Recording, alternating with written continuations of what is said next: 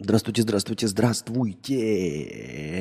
Лего, лего, лего, лего. С вами вновь Константинка и его ежедневный подкаст Константинки. Да, посмотрим, сколько мы сегодня можем, сможем набрать кворума. Тем более, что прямо сейчас идет стрим э, Димы Бабира. И, наверное, часть зрителей все равно у нас пересекается, и они предпочтут посмотреть редкий и правильно сделают э, стрим э, Димы, тем более редкий настолько, что он из России вообще происходит. Потому что сейчас Дима Бабер гостит э, в России матушки и, и сидит, насколько я вижу, по антуражу прямо э, на хате у Олега. Прям там, где он снимает обзоры на это на доставку.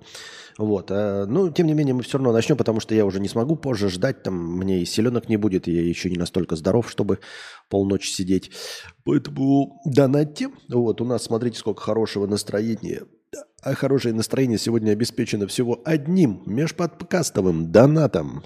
Так, а звук-то есть у нас? Что-то я так резво базарю, я даже не понимаю, есть ли... Да, есть. Э, смотритель стримов с покрытием комиссии задонатил 5000 рублей. Огромная сумма, спасибо большое, еще и с покрытием комиссии. А Костя выйдет.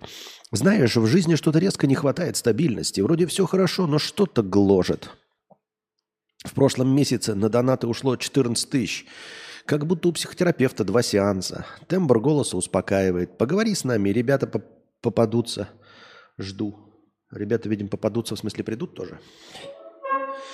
Вы тоже там жили? Эм, ну, мы там были. Мы там были.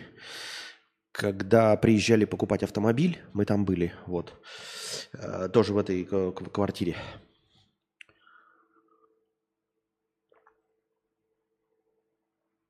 Че, сегодня я приценился к билетам до Сербии. Нам, короче, не хватает денег прям, да? Прям по жескачу не хватает, прям по жескачу. Там, короче, выходит, э, у меня что получилось, короче, три с половиной тысячи долларов, что ли. Что-то дохуя, короче, получилось. Смотрите, какая мякотка в чем. Э, ну, напоминаю, держу вас в курсе, да, по поводу переезда. Э, там как минимум на билет, это все вот хорошая, да, сумма, но на билеты, короче, просто на чисто билеты три с половиной тысячи долларов. Почему? Почему? Там э, сорокотень полнейшая с перевесами сумок.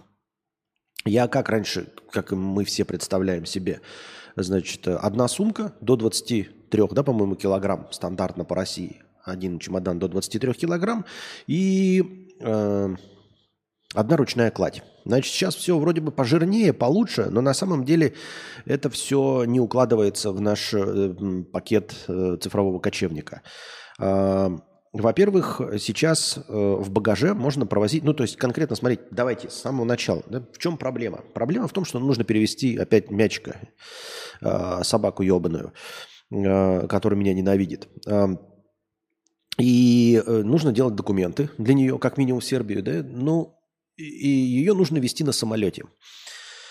Э, хотелось бы с как можно меньшим количеством пересадок, потому что каждая пересадка, да, это новая страна, и в, в теории, конечно, если ты летишь одной авиакомпанией, то, в общем-то, тебе как бы технически выходить не надо, но некоторые страны могут свои требования предъявлять к перевозке животных. То есть, если ты, например, залетаешь в какой-нибудь Сеул в Корее, то ты не можешь просто так мимо пролететь, то есть посидеть в аэропорту и пролететь дальше. Нет, ты должен, залетая туда с собакой, выполнить требования по перевозке животных в Корею. А потом еще из Кореи, условно, если куда-то ты летишь там в Испанию, еще и э, условия Испании выполнить.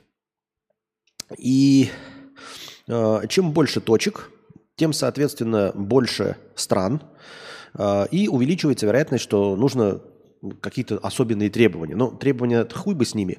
А еще и летишь разными авиакомпаниями. И некоторые авиакомпании, например, не принимают животных внутрь, то есть в салон условно.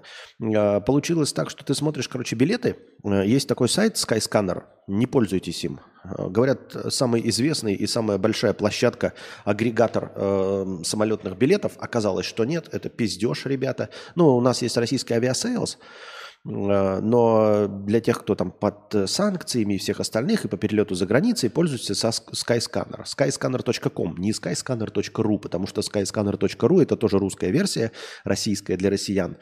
И там совершенно другие там билеты, опять там санкционные, все это русская версия.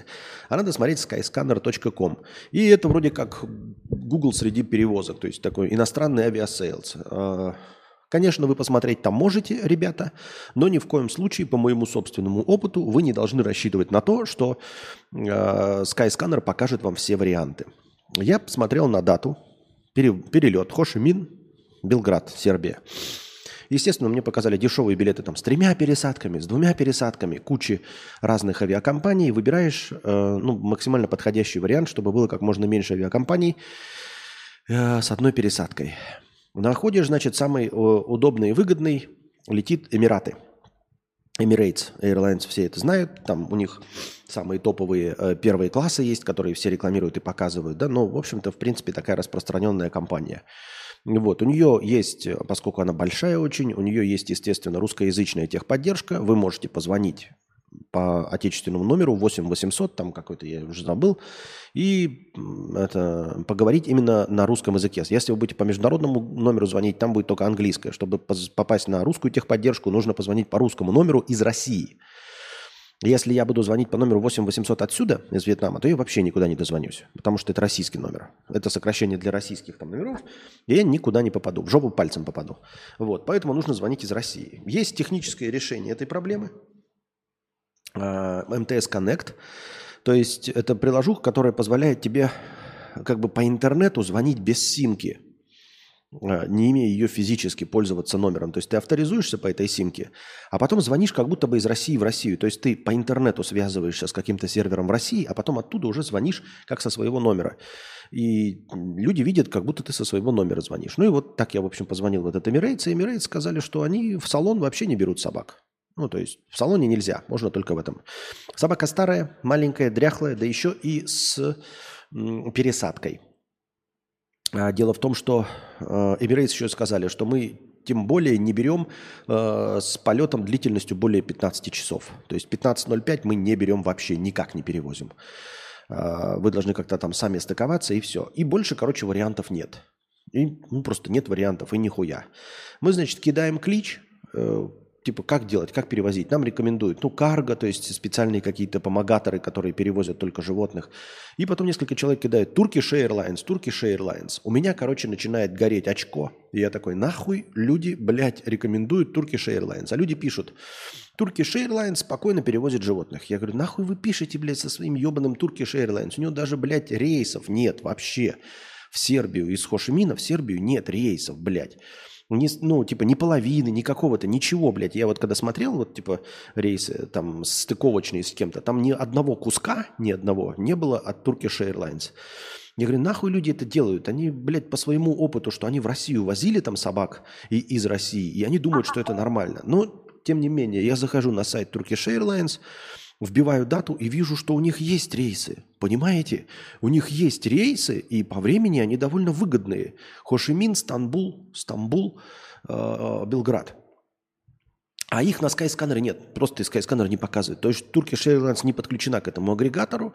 И я подозреваю, что это не единственная авиакомпания, которая не подключена к этому агрегатору, потому что Turkish Airlines это довольно известная, большая компания. И она почему-то вертанула на хую этот Skyscanner и не захотела с ним взаимодействовать. Я подозреваю, что и множество мелких авиакомпаний не захотели. Поэтому на Skyscanner никогда не рассчитывайте, дорогие друзья.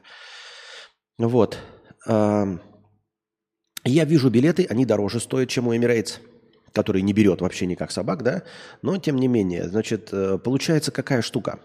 А, тысяча с лишним, что-то около 1100, 1023 доллара на рыло.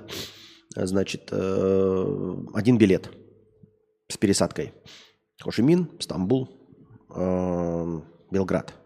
Но это, как это обычно бывает, чистый, незамутненный билет. То есть выбор места – просто выбор места уже стоит денег.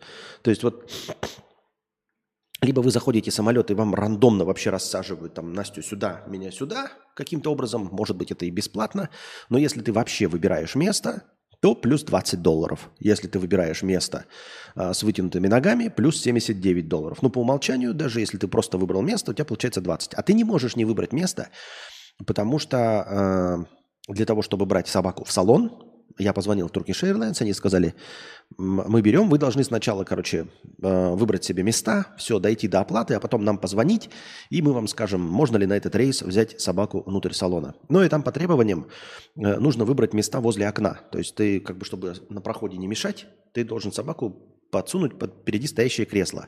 И чтобы люди через тебя не запинались, ты должен выбрать место у окна. То есть автоматически ты выбираешь место, а это значит, что ты по-любому будешь платить деньги за выбор места – вот, поэтому получается, что 1024 доллара никуда. Зато туда входит багаж 30 килограмм. Если раньше, или как в России действует, один, одна сумка до 23 килограмм, то здесь 30 килограмм как бы в сумме. То есть ты можешь взять два чемодана, 15 и 15, или 20 и 10. Ну, в общем, уложившись в 30 килограмм. Но у нас не будет укладывания в 30 килограмм ни у меня, ни у... То есть будет больше 30 у Насти и будет больше 30 у меня. Потому что мы цифровые кочевники, мы не просто, блядь, так путешествуем. У нас куча оборудования, которым мы зарабатываем, ну, в общем, наши рабочие инструменты. И это все ебаное тяжелое железо. И суть в том, что ты сумок-то можешь, конечно, больше – в 30 килограмм ложить, но 30 килограмм ты не укладываешься никак, поэтому больше. А дальше ты оплачиваешь не одно место. Вот в российских авиакомпаниях, насколько мне память не изменяет, ты вот одну сумку купил 24, да, там от 23 килограмма, она у тебя по умолчанию, и хочешь еще одну, и ты покупаешь еще одну, и она какую-то фиксированную сумму стоит, и вот это еще один чемодан тоже от 0 до 24 килограмм, правильно? И ты как бы, может быть, это сумма в 3000 рублей. Но зато ты 3000 рублей ты еще плюс 23 килограмма можешь наложить, правильно? А здесь, короче, фишка в чем? До 30 килограмм ты бесплатно, а дальше каждый килограмм 24 доллара, блядь. Килограмм 24 доллара. Всекаете? Каждый килограмм 24 доллара. Вот. И и получается на каждый этап, да, ты, ты плюсуешь на этап э, Хошимин Стамбул, Стамбул этот, и, ну, добавляешь сколько-то там тебе будет, по, за каждый перевес килограмма будет по 24 доллара. И плюс собака. С собакой я посмотрел, там, короче, тоже будет не менее 250 долларов. И в итоге, когда ты все это э, набираешь в одним куском, у тебя выходит, блядь, в 3,5 тысячи долларов. Хотя билет на рыло стоит 1024. А в итоге с перевесами, с собакой, с выбором места, а место ты выбираешь, потому что ты не можешь не выбрать, если ты с собакой, и у тебя получается три с хуем тысячи долларов. А где их взять? Где их взять? А чем дольше живешь, тем дольше ты просто здесь тратишь деньги, понимаете? И вот, блядь, хотелось бы э, в этом месяце свалить. Хотелось бы, но, блядь, как? Я не знаю. Денег-то нет не хватает, а это что-то в районе 310 тысяч рублей. Это, блядь, беспощадные деньги. Из-за этого охуительного курса современного это 310 тысяч рублей. Хотя, казалось бы, такой 3, ну, 3 с лишним тысячи долларов, такой, ну, блядь, вроде бы недорого. А вроде бы, блядь, и дорого. А вроде бы и дохуя получается.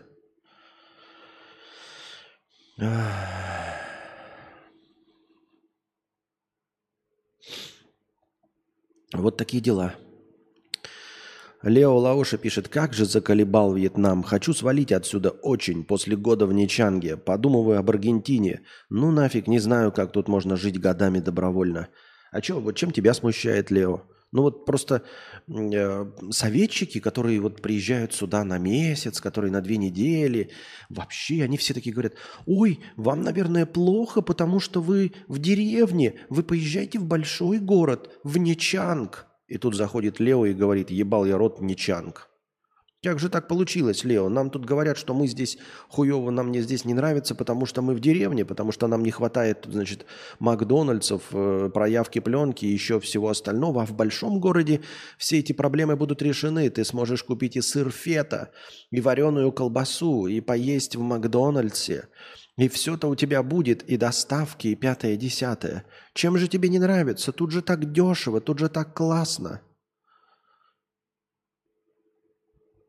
У родителей занял и свалил изи. У родителей нет денег.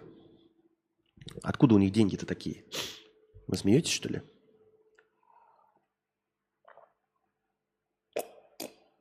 Вы забываете, сколько мне лет? Вы забываете, э, сколько мне лет?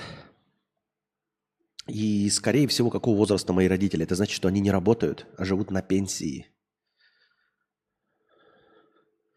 Доллар еще по экспоненте растет.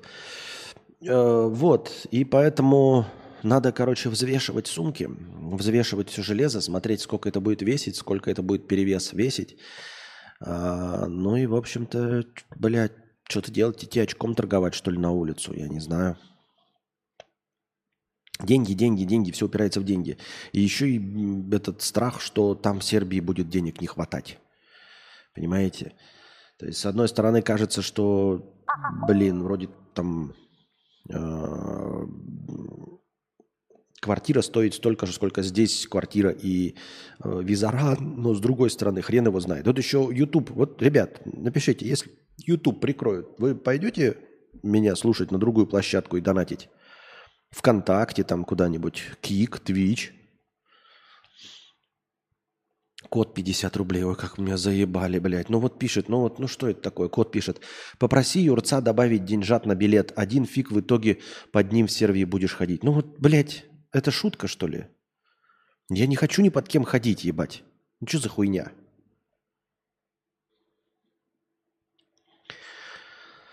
И этот вопрос тоже white jazz.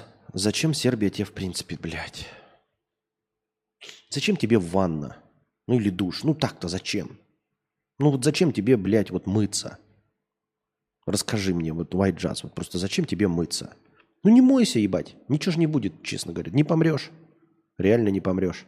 Ты, ты, ты же что-то, блядь, моешься, как дурак. Приехал в Россию, взял кредиты, никогда больше не возвращаешься. Think about it. А, слушай, я не закрываю э, двери и не сжигаю мосты. Я Россию люблю еще раз. И напоминаю вам, я Россию люблю э, как страну и хочу в ней жить. Мне не нравится государство и конкретные представители власти, которые э, являются людьми, людьми, и многие из них старше меня намного. И, возможно, они просто по старости умрут раньше меня, и, может быть, что-нибудь наладится хотя бы таким образом. Понимаете? Почему я должен закрывать эм, себе возможность? Понимаешь, как бы воровать и совершать преступления в России, там набирать кредиты, банки. Банки продолжат работать. В любом случае, при любой истории, при любом будущем банки продолжат работать. Сразу задумываешься, а стоит ли этот килограмм твоего барахла 25 долларов? Или его нах выкинуть? Да, да, да, да. И понимаешь, это такое вот барахло вроде как бы, понимаешь, ну, как тебе сказать? Ну, типа, ну, зарядка э, и скажем, эти аккумуляторы пальчиковые. Ну вот что, а весят они пиздец. Вот аккумуляторы пальчиковые, но они весят пиздец. Юзи уже нажился в Сербии, купил билеты обратно в Москву. А что с ним? Ну, это тоже вот это... У всех людей разное все. Что значит Юзи нажился? Он в Сербии нажился или он хочет в Москву, как Кузьма в Питер? Ему не Турция обрыдла, ему просто захотелось друзей. Понимаете, Кузьме нужно взаимодействие с аудиторией. Он хочет говорить там на русском языке, все вот это вот. Кузьма и вернулся. Но это не значит, что ему Турция не понравилась, и он туда больше не поедет или э, еще что-то в этом роде. Дело-то не в Турции, понимаете? И ты вот так говоришь, Юзя уже нажился в Сербии. Что значит нажился в Сербии? Может, ему тоже, блин, захотелось в Россию, а не в Сербию не нажился. Искренне хотелось дать отдельный совет или помочь материально, но я нищий и тупой, прости меня. Нет, так мне не нужно, типа, донаты, донаты, как донатите, как можете, в меру своих сил. То есть, типа, я развлекаю вас беседами, клоунадничаю. Э, насколько это возможно, кстати, успокаиваю вас своими беседами. Если вас это успокаивает, я вот сегодня назвал свой стрим. В какие-то времена в тяжелые я вроде как успокаивал, не знаю, успокаиваю ли сейчас, создаю ли эффект стабильности своим нытьем. И живем как живем. Если будет больше народу, больше кислороду, больше донаторов, это хорошо. Но в целом ни от кого особенного отношения это не требуется. Да и советы тут не нужны. А какие тут может быть советы? Ну, советы могут быть только какие-то такие, знаешь, программно-целевые. Там, типа, если бы ты был в Сербии, знал бы, ты бы там точечно сказал, блядь, вот, блядь, вот тут покупай колбасу, например. А, буду слушать тебя на любых площадках. Спасибо. Во ВКонтакте точно не смогу слушать. Эм, ну, еще, ну, типа, будет, наверное, рестрим какой-нибудь куда-нибудь. Сейчас просто опять что-то заговорили. Я вообще об этом не читал, ничего, нигде, ни в каких... Ну, я в таких пабликах не сижу, нигде ни обсуждений нет. Просто вот среди блогеров почему-то время от времени, среди блогеров именно, как будто они где-то это читают, у них постоянно промелькивает мысль о том, что YouTube опять могут, ну, опять э, захотеть прикрыть. Не знаю. Буду слушать на любых площадках, но беден, ужинаю дошиком, так что не до донатов. Я вообще в Сербии особо не видел квартир нормальных меньше 800 тысяч баксов. Не в Белграде, а, а в Нови Садах всяких. Может, я куда-то не туда смотрел, плюс за эти деньги еще и ремонт не очень. Эм. А ты смотрел где? Ты был в Сербии и смотрел или как? Или ты посмотрел по объявлениям. Ну, просто я не знаю. Я вот буквально зашел в эти в Паблосы, там, про риэлторство, и там изначально уже цены какие-то большеватые, ну, то есть на лохов рассчитанные, и там нормальные есть. Э, ну, реально, вообще-то, если бы мы могли себе позволить 600 долларов, 600 евро в месяц, то мы бы нормально. Я не знаю, какие у тебя требования, понимаешь, Павел? Ты так говоришь, 800 тысяч. Нет, 600 – это уже очень хорошие хаты.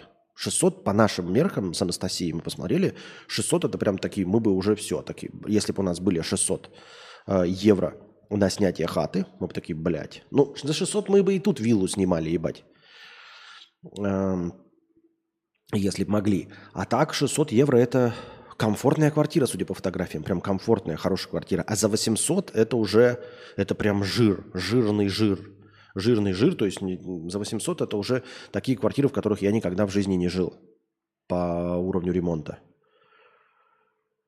Я так думаю, мне так кажется. Аноним 50 рублей с покрытием комиссии. Мое решение проблемы. Смотрим вырезку Ховы, как разорвать собаку на две части, ну и дальше действуй по мануалу. Понятно. Регистрируемся в Вичат. Лео пишет. Э, пошел в магазин, почти все дороже, чем в РФ, кроме риса. Если покупать нормальную привычную еду, яблоки, апельсины, картоха, молочка, тротуаров нет, постоянная жара, на дорогах сплошные камикадзе. А, я почему-то подумал, что ты про Сербию пишешь. Что? Да, да, да, нет, все правильно, правильно, правильно, правильно ты говоришь. Я не знаю, ты меня троллируешь или нет, потому что просто когда я про это говорю, мне не верят, и мне начинают, блядь, пальцем тыкать и рассказывать про то, как, блядь, как Костян тут ест за 2 рубля. Ну это пиздеж, блядь. Ну это пиздеж. И ты вот, Лео, ты первый, кто заходит и говорит то же, что и я. Ну, потому что если ты будешь покупать нормальную еду, к которой ты привык, вот. И фрукты, как ты написал, привычные, яблоки, апельсины, а не вот эти вот э, драгонфруты гнилые, там, блядь, еще какой-то, блядь, залупень гнилую, которая только здесь продается, да, то да, это будет, блядь, стоить дороже. А, а вкусные апельсины, прям вкусные, которые, на них, блядь, наклеечки, они привозные, точности так же, как и в Россию привозные, причем еще дороже, потому что в Россию, видимо, поставки-то налажены, а здесь не налажены, и поэтому дороже. Тротуаров нет постоянно. Но здесь вот у нас есть тротуары хотя бы, куда бы ни шло. А камикадзе это да, на дорогах. Постоянная жара. Буду смотреть и слушать. Не часто это получается, правда, на любой платформе. И надеюсь, э, разживусь бабосом хоть немного для донатов. Спасибо большое за поддержку, дорогие друзья. Эм... Марина Викторовна, 50 рублей. Спасибо большое. Костя, а если родите в Сербии вам дадут ВНЖ? А, нет, да и как бы, понимаешь, легче не так получить. Ну, типа, не рождением, а как это называется? Ну, типа, легче уж напрячь жопу, э, открыть ИП, платить налог и жить просто прямо платить налог. То есть, как будто ты нулевую деятельность ведешь, но платить налог. И потом просто И все, и потом получить. Анонимный смотритель 50 рублей. Да не еби вода и возвращайся в РФ, такое облегчение почувствуешь. Нет, у вас другие условия, ребята. Вы не понимаете о чем. Все едут по разным причинам. Я не знаю, по какой причине ты ехал и какое ты облегчение там чувствуешь при возвращении. Но, как говорится... Спасибо, но Спасибо, но нет. Спасибо, но нет.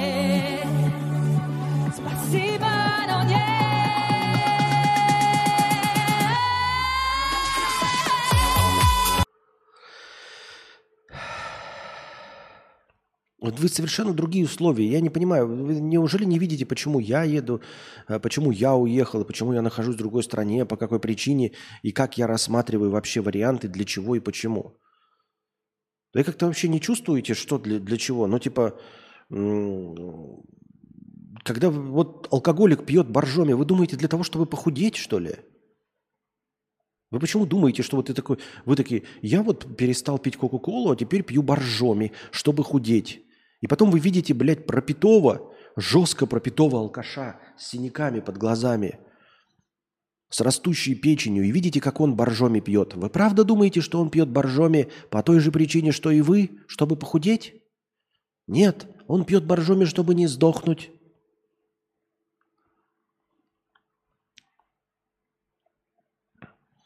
Костя, рассмотри Турцию. Даже в дорогой Анталии можно снимать квартиру точно не дороже Сербии. А если не жить прямо в популярном у туристов местах, то вообще дешево. Лира постоянно девальвирует, это плюс.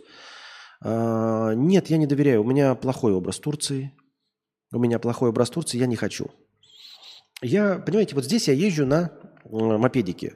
Когда я перееду в другую страну, я хочу ездить на такси. А в Турции все таксисты наебыватели. Все, это я уже понял. Турции э, куча мошенников. Вы понимаете, ну, просто поймите меня правильно. Я вижу видосы, которые показывают, как дешево и хорошо во Вьетнаме. И показывают только хорошее во Вьетнаме. А я вижу, какой он на самом деле Вьетнам. И он нормальный. Он нормальный. Он нормальный. Но показывают его очень и очень хорошим и привлекательным и дешевым. В то время как Турция в интернете показывается как очень мошенническое место, где тебя постоянно кидают таксисты, всегда, каждая поездка, тебя таксист норовит наебать по счетчику, провести на 10 метров дальше, лишь бы тебя наебать. На улице тебе все пытаются наебать. На рынках надо торговаться. Эм, Квартиродатели тебя пытаются постоянно наебать. И если это все показывается прямым текстом в Турции, в, э, Ютубе, который на все смотрит в- через розовые очки, через радость, приятие всего и любовь ко всему. Если так интернет показывает, то что там на самом деле творится, я просто вообще поражаюсь. Там нужно какой-то, наверное, очень высокий уровень дохода, когда ты перестаешь на это... Вот как, понимаете, вот здесь достаточно дешево, и мы, допустим, долго здесь живем, и я говорю нормально, хотя я понимаю, что все продавцы, которые продают здесь фрукты, меня наебывают. Все. Они продают мне всегда. Насколько бы я не был постоянным клиентом, хорошим, плохим, насколько бы я строго не смотрел, ебало не воротил, не торговался, они меня все равно наебывают и продают мне дороже, чем местным. Но поскольку местным стоит вот столько, а мне в два раза больше вот столько, то это нормально. Понимаете? И также в Турции, если там вот, блядь, стоит столько, тебя наебывают на столько, но зарабатываешь ты вот столько, то как бы похуй, понимаете? Вот эти все блогеры, которые показывают, мы снимаем виллу там за 30 тысяч рублей, ну там условно там, когда-то это было, ну, допустим, допустим, 50 тысяч рублей, да? Мы снимаем виллу за 50 тысяч рублей. Но у тебя есть 50 тысяч рублей. А что, если нет 50 тысяч рублей? То есть за 50 там охуительные виллы, а вот за 40 полное говно. Понимаете, о чем я? За 40 уже полное говно. И вот ты выбираешь, типа, надо накопить и жить в Турции за 50, когда у тебя уже есть деньги, тогда да.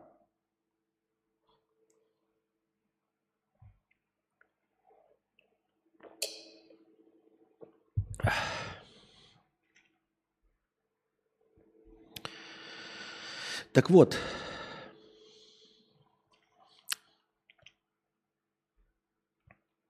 Пошел в магазин, почти все дороже, чем в РФ. Да, начиная вот с, с обычного пива. Пиво просто дороже. Ну, блядь, ну, ну, ну просто пиво дороже, да? Я хуй его знает. Ну, я имею в виду про Вьетнам. Э, Фото – это наебка, пишет Илья про э, Сербию. 90% в реале там страх и ужас. Нет воды, жирные кухни и лампочки не горят. Не говоря уже про мебель. Это за 600 бачей. Так ты вживую смотрел, еще раз напиши мне, или ты по фотографиям судишь, или ты прям ходил вживую и вернулся, или что? Ты там живешь или не там? Я не понимаю. Борис, да не призовет тебя никто. Ой, бля, я даже читать дальше не буду. Блять, я только что сказал, блядь. Я говорю, ты пьешь боржоми, чтобы похудеть. И видишь алкаша, который пьет боржоми. Я говорю тебе, блядь, прямым текстом, алкаш пьет боржоми, не чтобы похудеть. И, блядь, заходит Борис и пишет, да не призовет тебя никто. Еще раз давай, смотри. Ты пьешь боржоми, чтобы похудеть. И видишь алкаша, который пьет боржоми. Алкаш пьет боржоми не чтобы похудеть. Ты думаешь, что уезжать можно, чтобы не призвали. Я? Ты понимаешь, блядь, Борис? Я даже дальше читать не буду, просто вот принципиально читать не буду, потому что у тебя вот, ну, о, о- о чем дальше с тобой разговаривать? Я, прям, блядь, вот привел пример, говорю, блядь. Какой призыв, ебать? Какой призыв?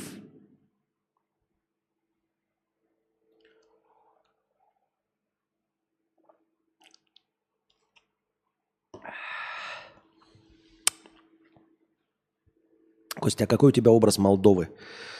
Да никакой. Никакой. Э, Я смотрел квартиры в Сербии на сербских сайтах, не на русских поблосах. А какие локации ты рассматриваешь? Только Белград и Нови Сад? А, блин, нет, нет. Я... А почему Нови Сад-то? Это я... Нови Сад я взял просто условно, типа, как их, большие города. Ну, типа, я просто не знаю, какие там есть. Я помню, э, на вскидку так сразу сходу, да, Белград, Субботица и Нови Сад. А там еще же куча городов есть. Я просто, а, я их смотрел, просто название сейчас забыл, к сожалению. Вот. Любая страна дешевле, чем РФ, но только до того момента, как туда приедет Костя. А-а-а. Как думаешь, будет ли реальная экономическая жопа в РФ? Нет, не будет. Никогда не будет. Нет, все будет прекрасно. Как и есть прекрасно, так и будет прекрасно. Ничего не будет. Почему будет экономическая жопа? Я не понимаю, как, с чего может быть экономическая жопа в России? Разве кто-то в России не покупает нефть? Отказался от нефти или от газа российского кто-то отказался? Или, может быть, действительно нельзя купить Nike в Москве? Или Adidas нельзя купить в Москве? Или Samsung, или Apple нельзя купить в Москве? Ну, прям нельзя. Ну, Вот прям нельзя. Нет. А почему что-то произойдет, я не понимаю.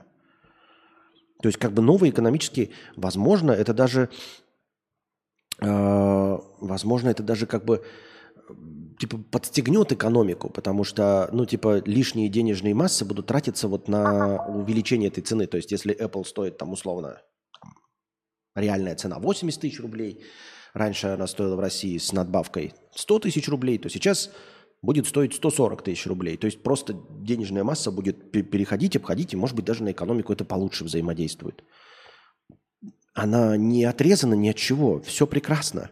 Военно-промышленный комплекс работает, ему есть куда тратиться, есть куда тратить. Не, не- не- не понимаю.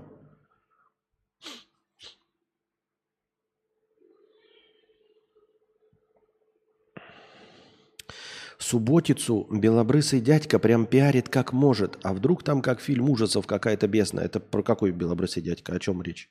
Что за белобрысый дядька?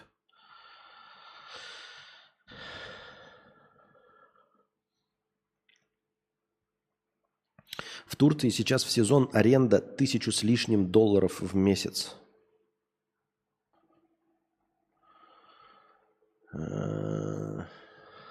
Анонимный смотритель 50 рублей. Почувствуешь облегчение в том плане, что ты будешь просто жить там, где нет, там, где привык, и так, как умеешь.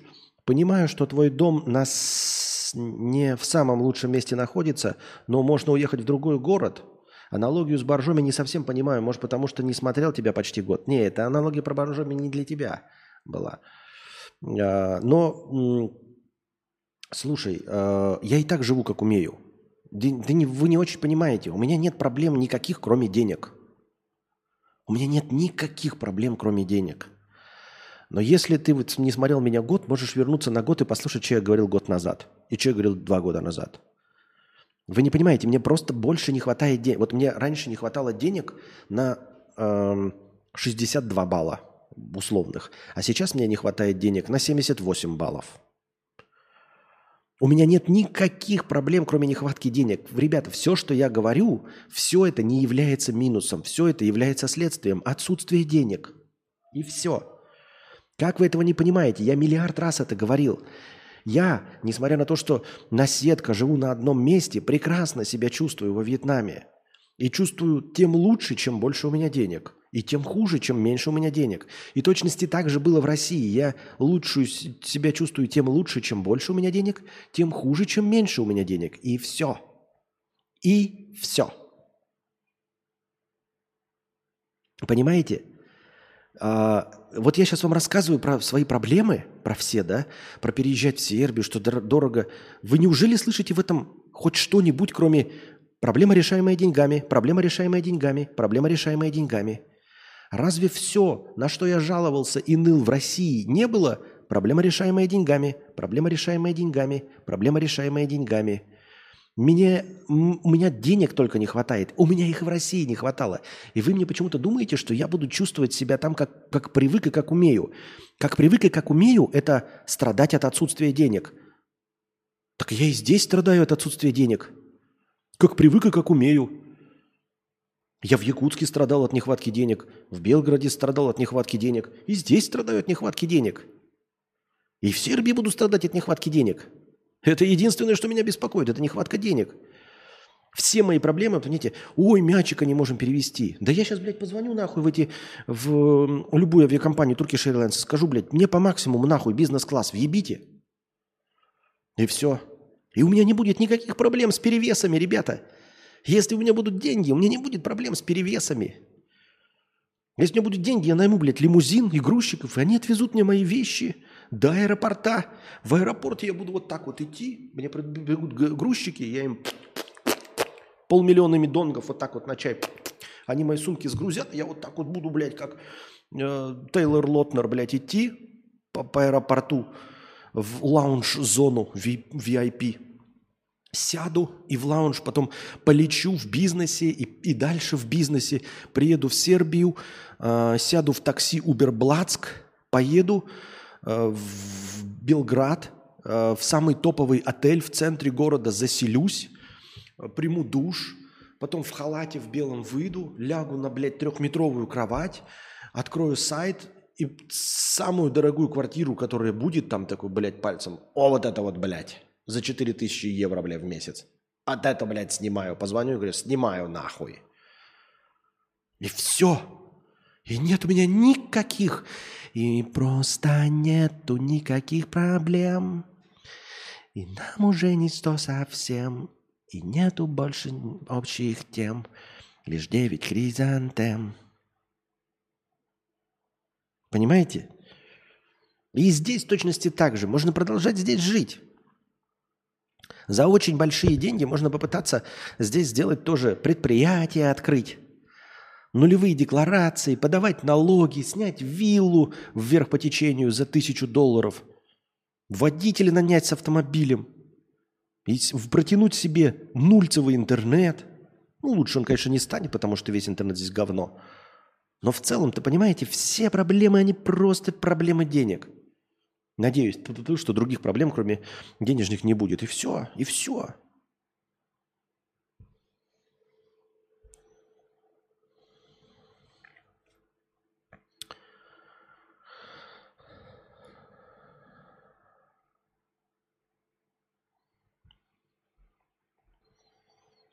Так. Леся, смотря где, Открываешь Сахбинден, и там достаточно жилья за менее чем 500 баксов до сих пор.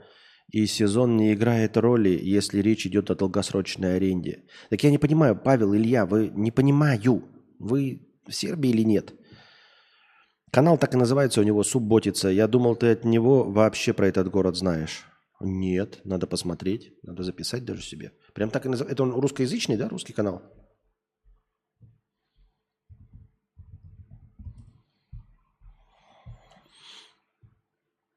Так.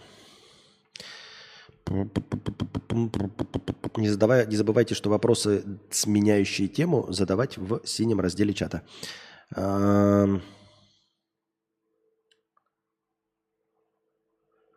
Так в Турции недавно землетрясение было же, так что с жильем может быть напряг.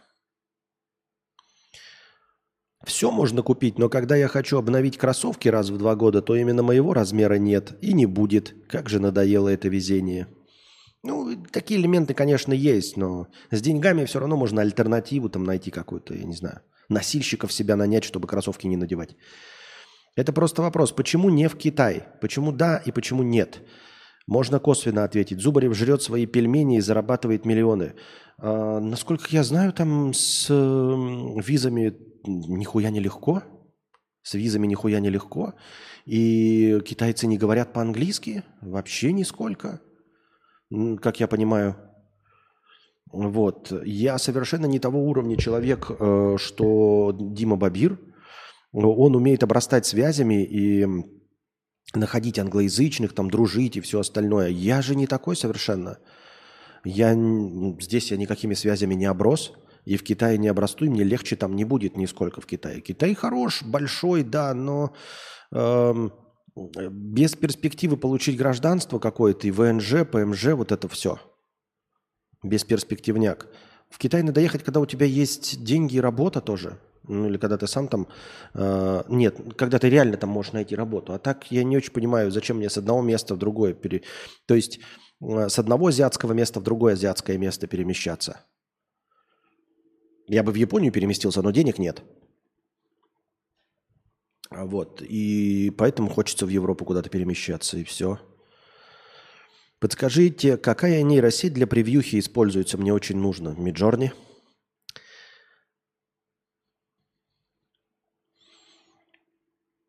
Про Зубарева я просто шутканул. Я понимаю, что переезд в Китай вряд ли поможет стримам Кости. Да мне ничего не поможет, ребят. В этом плане-то ничего не поможет, потому что я... э, Потому что я что? Потому что я бесталанный и не харизматичный. Вот я не могу ничего вот с этим сделать. Борис, 50 рублей. Так ты сам пиздел про то, что съебал, потому что не хочешь убивать по приказу старого мужика. Сука, шакал ты пиздлявый, без негатива. Да, я не хочу убивать. И э, я не уверен, что не будет второй мобилизации, и третьей, и четвертой, и что эта война когда-нибудь закончится. Понимаешь? Не уверен. И, и в том числе, ну не в том числе, а, я не хочу в этом участвовать. Никак.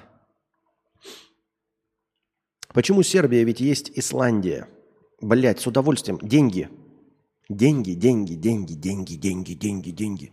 Вот стал бы я известным. Ребят, если бы я был известным, как эм, ну, любые известные блогеры, я бы жил куда-нибудь, вот Исландия, куда угодно. Ну, не куда угодно, а куда денег бы хватило. Анонимный смотритель 50 рублей. Но ведь деньги хуй заработаешь, предпосылок вроде нет. Можно действительно поехать в Китай и найти себе богатую китаянку, которая фанатеет от Роберта Де Ниро. Хорошо, я-то какое отношение к Роберту Де Ниро имею? Вот если бы она фанатела по Гия Гагуа, то это было бы да.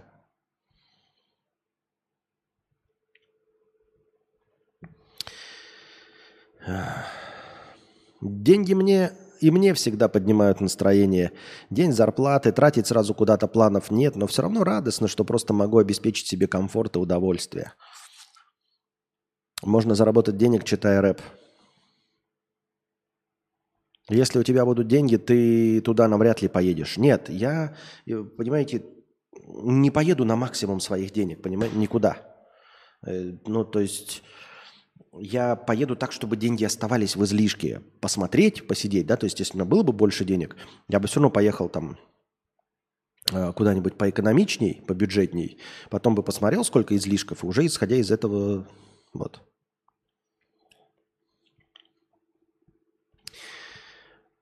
У меня девушка-вьетнамка ходит на рынок, э, конечно, для нее дешево, но если я туда пойду, сразу будет накрутка в два раза за белую рожу. Интернет вообще жесть. Хуже был только в Китае. В Китае.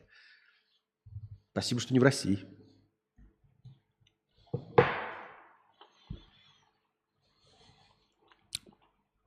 Почему именно Сербия, кстати?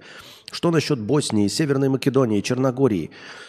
А, Да не было никакой сводной таблицы, ребята, в которой бы я переписывал там плюсы и минусы каждой страны и вот как-то их собирал. А, Скорее э, идет, знаешь, вот по пути как бы... Потому что я больше слышал про Сербию. Вот потому что просто больше слышал про Сербию. И все. В точности так же, почему мы говорим про Аргентину, а не про Чили, Уругвай, Парагвай, Бразилию. Почему вы говорите про Аргентину? Вот вообще говорят, что если серьезно посмотреть внутрь, да, то можно обнаружить, что Чили гораздо приятнее и притягательнее для иммиграции, чем Аргентина. Но почему-то все смотрят в Аргентину, потому что они больше говорят. По какой причине? Да кто его знает, по какой причине. Вот. Как-то так получилось. А, да.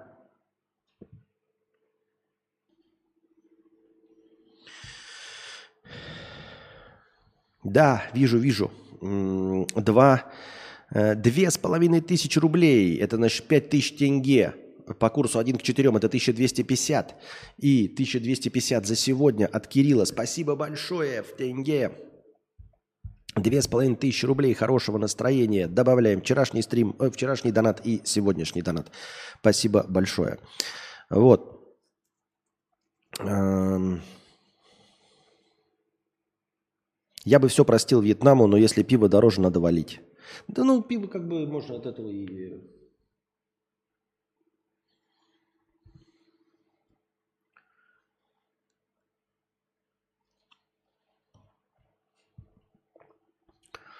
В Чили родителям не дают гражданство при рождении ребенка.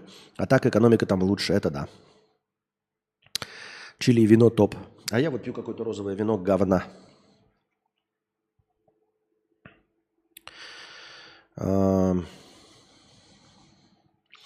Если выбирать страну по цене за пиво, так, то надо ехать в Германию, наверное, лол. Каждый раз, когда там бывал, то было ощущение, что пиво дешевле воды.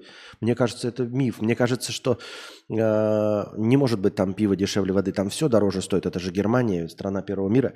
Мне просто кажется, что, знаешь, что там все такое дорогое, э, и действительно на фоне всего остального пиво там дешевле в сравнении с остальным, но не в сравнении с российским. То есть, грубо говоря, ты такой э, смотришь, там бургер стоит 20 евро, условно, да, например, там э, стейк там 120 евро, э, доширак 10 евро, и потом пиво такое стоит там, да, э, 2 евро, и ты такой, нихуя себе, в натуре дешевле, чем все. А на самом деле это пиздец какая цена, блядь, 2 евро, 200 рублей за бутылочку. Понимаешь, о чем я? А.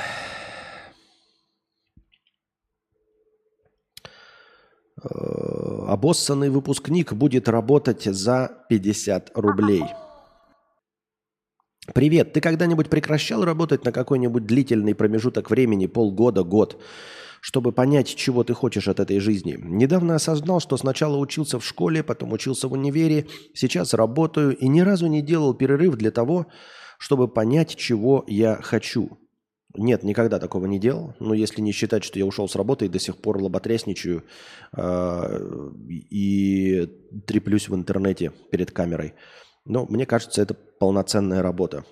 Тем более, сколько я сил на нее угрохал. Не, пиво реально дешевое. Можно 6 бутылок 0,5 купить за 4 евро. Ну и что это, блядь? 6 бутылок 0,5 на 4 евро. Давай вот въебем сейчас. Реально ли дешевое оно? 4 евро. Это 387 рублей. Калькулятор. 387 делим на 6. Получаем по 65 рублей. Это что, дешево? Это не дешево, не дешевле, чем в России. Это, тип, скорее всего, самое дешевое озвучил. А если сравнивать Афанасий с немецким лагерем, то тем более. А ты через поступление в Шарагу не думал? У меня друг так батю перевез. Батя поступил в Шарагу, э, на что был самый низкий балл. Хотя не, на Шараге вряд ли гранты дают. Бабки тоже надо. Ну вот. А все надо бабки. А если есть бабки, то нахуя Шарага? Ты когда-нибудь прекращал... Э, так, а, это я уже прочитал. Хуюктор, 100 рублей. Костя, ты же домосед, сам говоришь, что не обрастаешь связями. Культурной тяги тоже особо незаметно.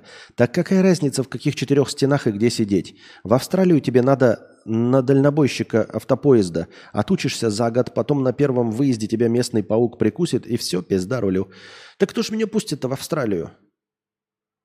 Кто ж меня пустит в Австралию? Я бы по, автопоезда легко, блядь. И в Австралию, и в любую Исландию. Но кто ж меня пустит-то в Австралию-то не пустит?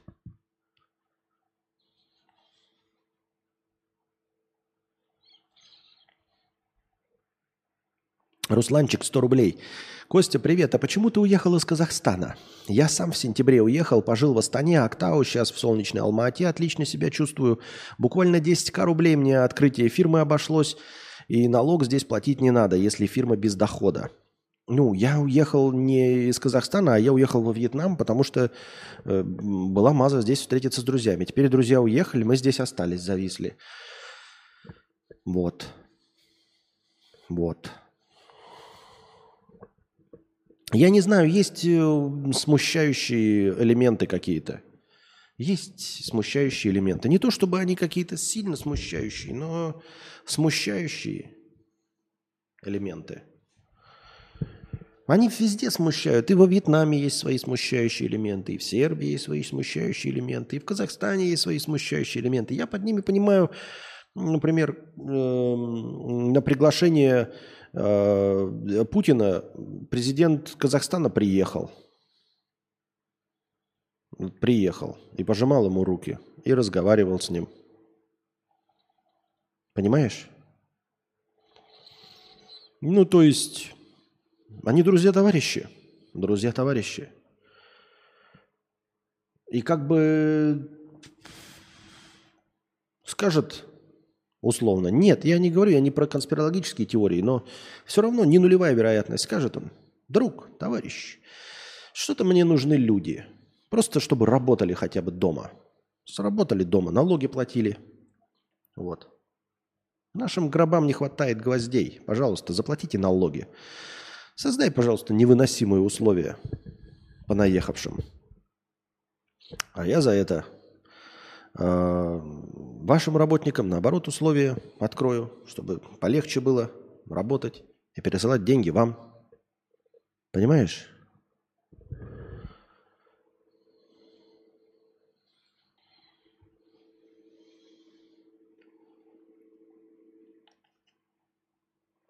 Винище все говнище.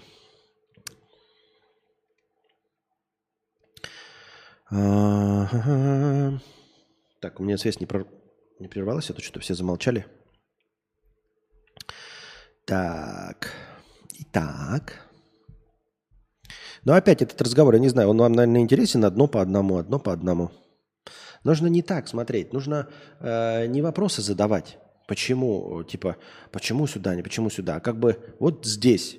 И как решить проблемы здесь, понимаете? Ну, я не говорю, как проблемы здесь, во Вьетнаме. То есть, мне кажется, вы не туда смотрите. То есть, человек говорит, например, там, мало денег, да? Ну, это не значит, что вы должны мне давать советы по заработку, но я условно говорю. Э, человек говорит, я голоден, да, и вы ему говорите, ну вот укради, блядь, здесь э, еды, потом, значит, здесь что-то сделай. А на самом деле вы должны были ему дать уроки по тому, как удить рыбу, понимаете?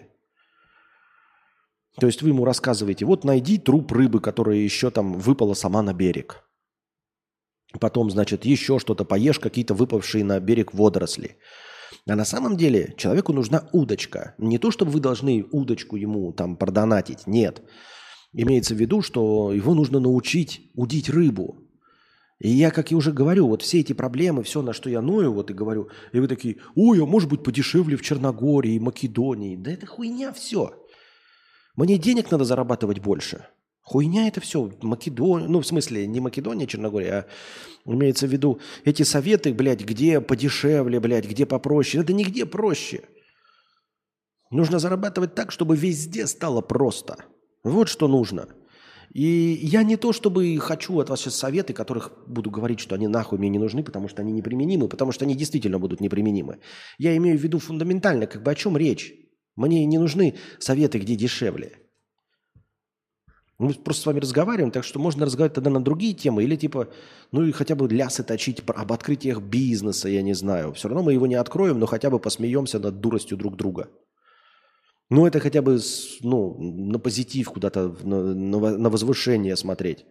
Вместо того, чтобы пытаться, блядь, э, по крошкам собрать с пола еду. Понимаете, о чем я? То есть вот мы сидим с вами голодные, да? Я говорю, блядь, есть нечего. Вы говорите, тоже есть нечего. И вы мне такие, ну давай, блядь, собирать крошки с пола. Я говорю, да давай нахуй лучше сдохнем с голоду, или сдохнем с голоду, или давай думать о возвышенном. Давай представим, как мы, блядь, бизнес откроем. Может быть, что там когда-нибудь мы и придумаем. Но крошки с пола, блядь, собирать. Ты же понимаешь, что мы эти крошки с пола сейчас вот умайдохаемся, за 20 часов мы соберем все крошки с пола и просто продлим свою агонию на сутки. А через сутки нам все равно жрать будет нечего. Так нахуй мы тратим время на крошки с пола?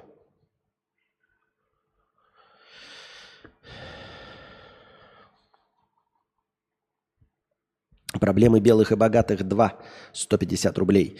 Неожиданно пришли щедрые дивиденды от вклада, и вот бабки жгут карман. Вот пачка, 100 листов. Их же надо взлохматить.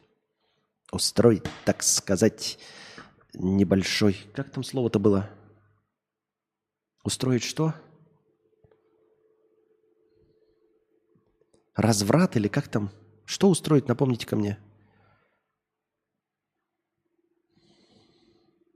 Я в Кустанае родился и вырос. Алга, Казахстан. Артем, спасибо за 2 доллара. Артем.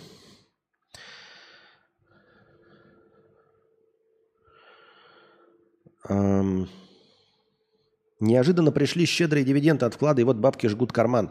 Есть вариант закрыть рассрочки, жить на них, а не на кредит ученический, от которого потом и так спишут 40%.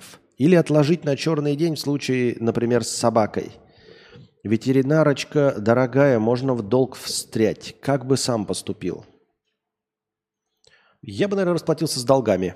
Но это вот... Нет, не кутеж. Не, а не кутеж. Что там устроить? э, Какое-то там слово такое, мне еще батя его использовал. А, от- Не оврал какой-то вот устроить.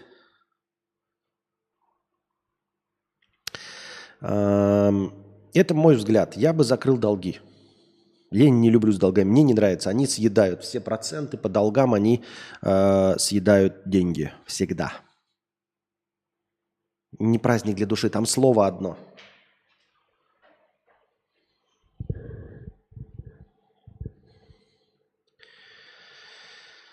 А, Когда будут игры с подписчиками? Какие игры с подписчиками? Во что?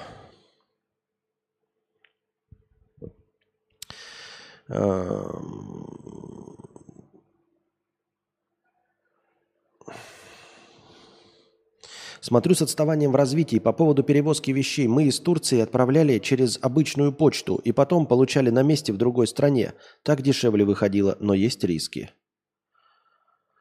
Э, Да, в принципе, ну, риски понятные, но, ну, как я же говорю, такое же телез- железо тяжелое. Ну, например, я могу рискнуть штативом. Он, конечно, дорогой, но, блядь, нахуй он кому нужен? Единственное, что можно ли из Хошимина отправить в Сербию вообще что-нибудь? Привет, мудрец. Э, Ты же неплохо снимаешь. Можно всякие парочки, свадьбы снимать. Если ты хочешь быть отвязным от локации, тогда нужно что-то цифровое, что можно продать. Так я сейчас цифровое, я говорю, просто э, я поражен, что я не могу за столькие годы м, Действительно, на этом так научиться зарабатывать. Вот меня это поражает. Почему, не знаю. Что я э, сколько, 9 лет на это трачу, но только на стриминге. У меня ничего не получается. Меня это вымораживает, потому что мне кажется, что у меня получается. Мне кажется, я прекрасно веду эфиры.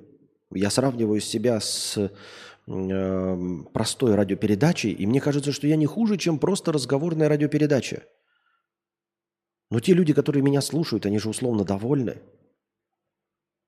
Да, у меня свой формат, он может быть грубый, но так э, я бы еще, может быть, э, послушал бы это лет 5-10 назад. Но сейчас, когда есть Соловьев, который с официального телевидения на, на хуях таскает и обзывается, и обзывает города целые, а, то мне кажется, что я такой мягенький вообще, в принципе, даже со своими всеми матами и всем остальным. Мат – это же просто не формат, но в целом-то э, агрессии больше не добавляет.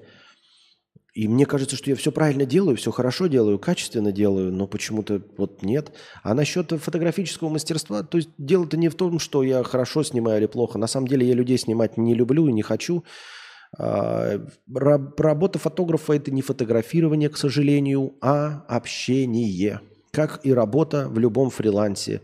Вот присутствующие, присутствующие здесь фрилансеры не дадут мне соврать что чем бы они ни занимались, каким бы творчеством они ни занимались, основная часть деятельности по зарабатыванию денег заключается в том, чтобы продать то, что ты делаешь. Все рисовать любят. Там делать логотипы, дизайн, музыку, писать код. Это все любят. Если бы работа программиста заключалась в том, чтобы писать код, чтобы тебе издалека в чате писали, написать вот такую-то, такая-то задача, и ты ее решал. Не разговаривая на митингах, не улыбаясь никому в зуме, ни вживую, не здороваясь ручками, не чувствуя ничей запах, не сидеть в одном кабинете с э, людьми, у которых из наушников играет громче, чем, блядь, с колонок микролап Соло 2. Ни с кем не здороваться, никуда не ездить. Если бы во фрилансе, я бы сказал вот любому фрилансеру, я думаю, что не дадут мне соврать. Даже если вы э, не, не интроверты, а экстраверты, все равно. Я бы вам сказал, вот надо будет вкалывать два раза больше. Вот вы, допустим, делаете какой-то дизайн, я не знаю, баннеров. Я вам скажу, давайте, работать надо будет в три раза больше. Но зато вы никогда не будете взаимодействовать с клиентом. Просто никогда не будете с ним разговаривать. И все согласятся. И работа фотографа – это не работа фотографа. Работа фотографа – это ты хочешь сфотографировать красиво, а тебе этот черт говорит, вот, сделайте так, чтобы у меня солнышко было на руке. А потом ты ему присылаешь, и он говорит, а вы же сделали больше, чем 10 фотографий, пришлите мне все. И если ты ему пришлешь все, он тебе выставит худшие твои фотографии и подпишет, это фотографии Пети Бикетова, обращайтесь к нему. И все посмотрят такие, это Петя Бикетов такое говно фотографирует? Ты такой, нет, я не дам вам фотографии, вы выложите говно. Самые худшие, потому что у вас нет вкуса. И вы сделаете мне антирекламу. И надо спорить и каждому доказывать, что ты не верблюд. И потом они говорят, ну, мне что-то не нравится обработка, вышлите без обработки. Ты высылаешь без обработки, они смотрят, а что это у других-то вот, они выкладывают фотографии красивые, а мне так плохо сделали. Так вы же сказали вам выслать все и без обработки.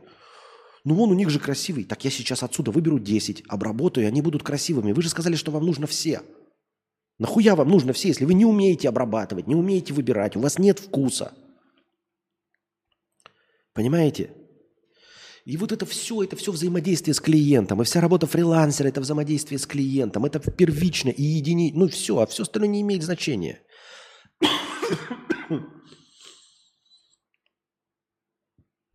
Бордельера, бордельера, собака, спасибо большое. Бордельера, устроить небольшое бордельера.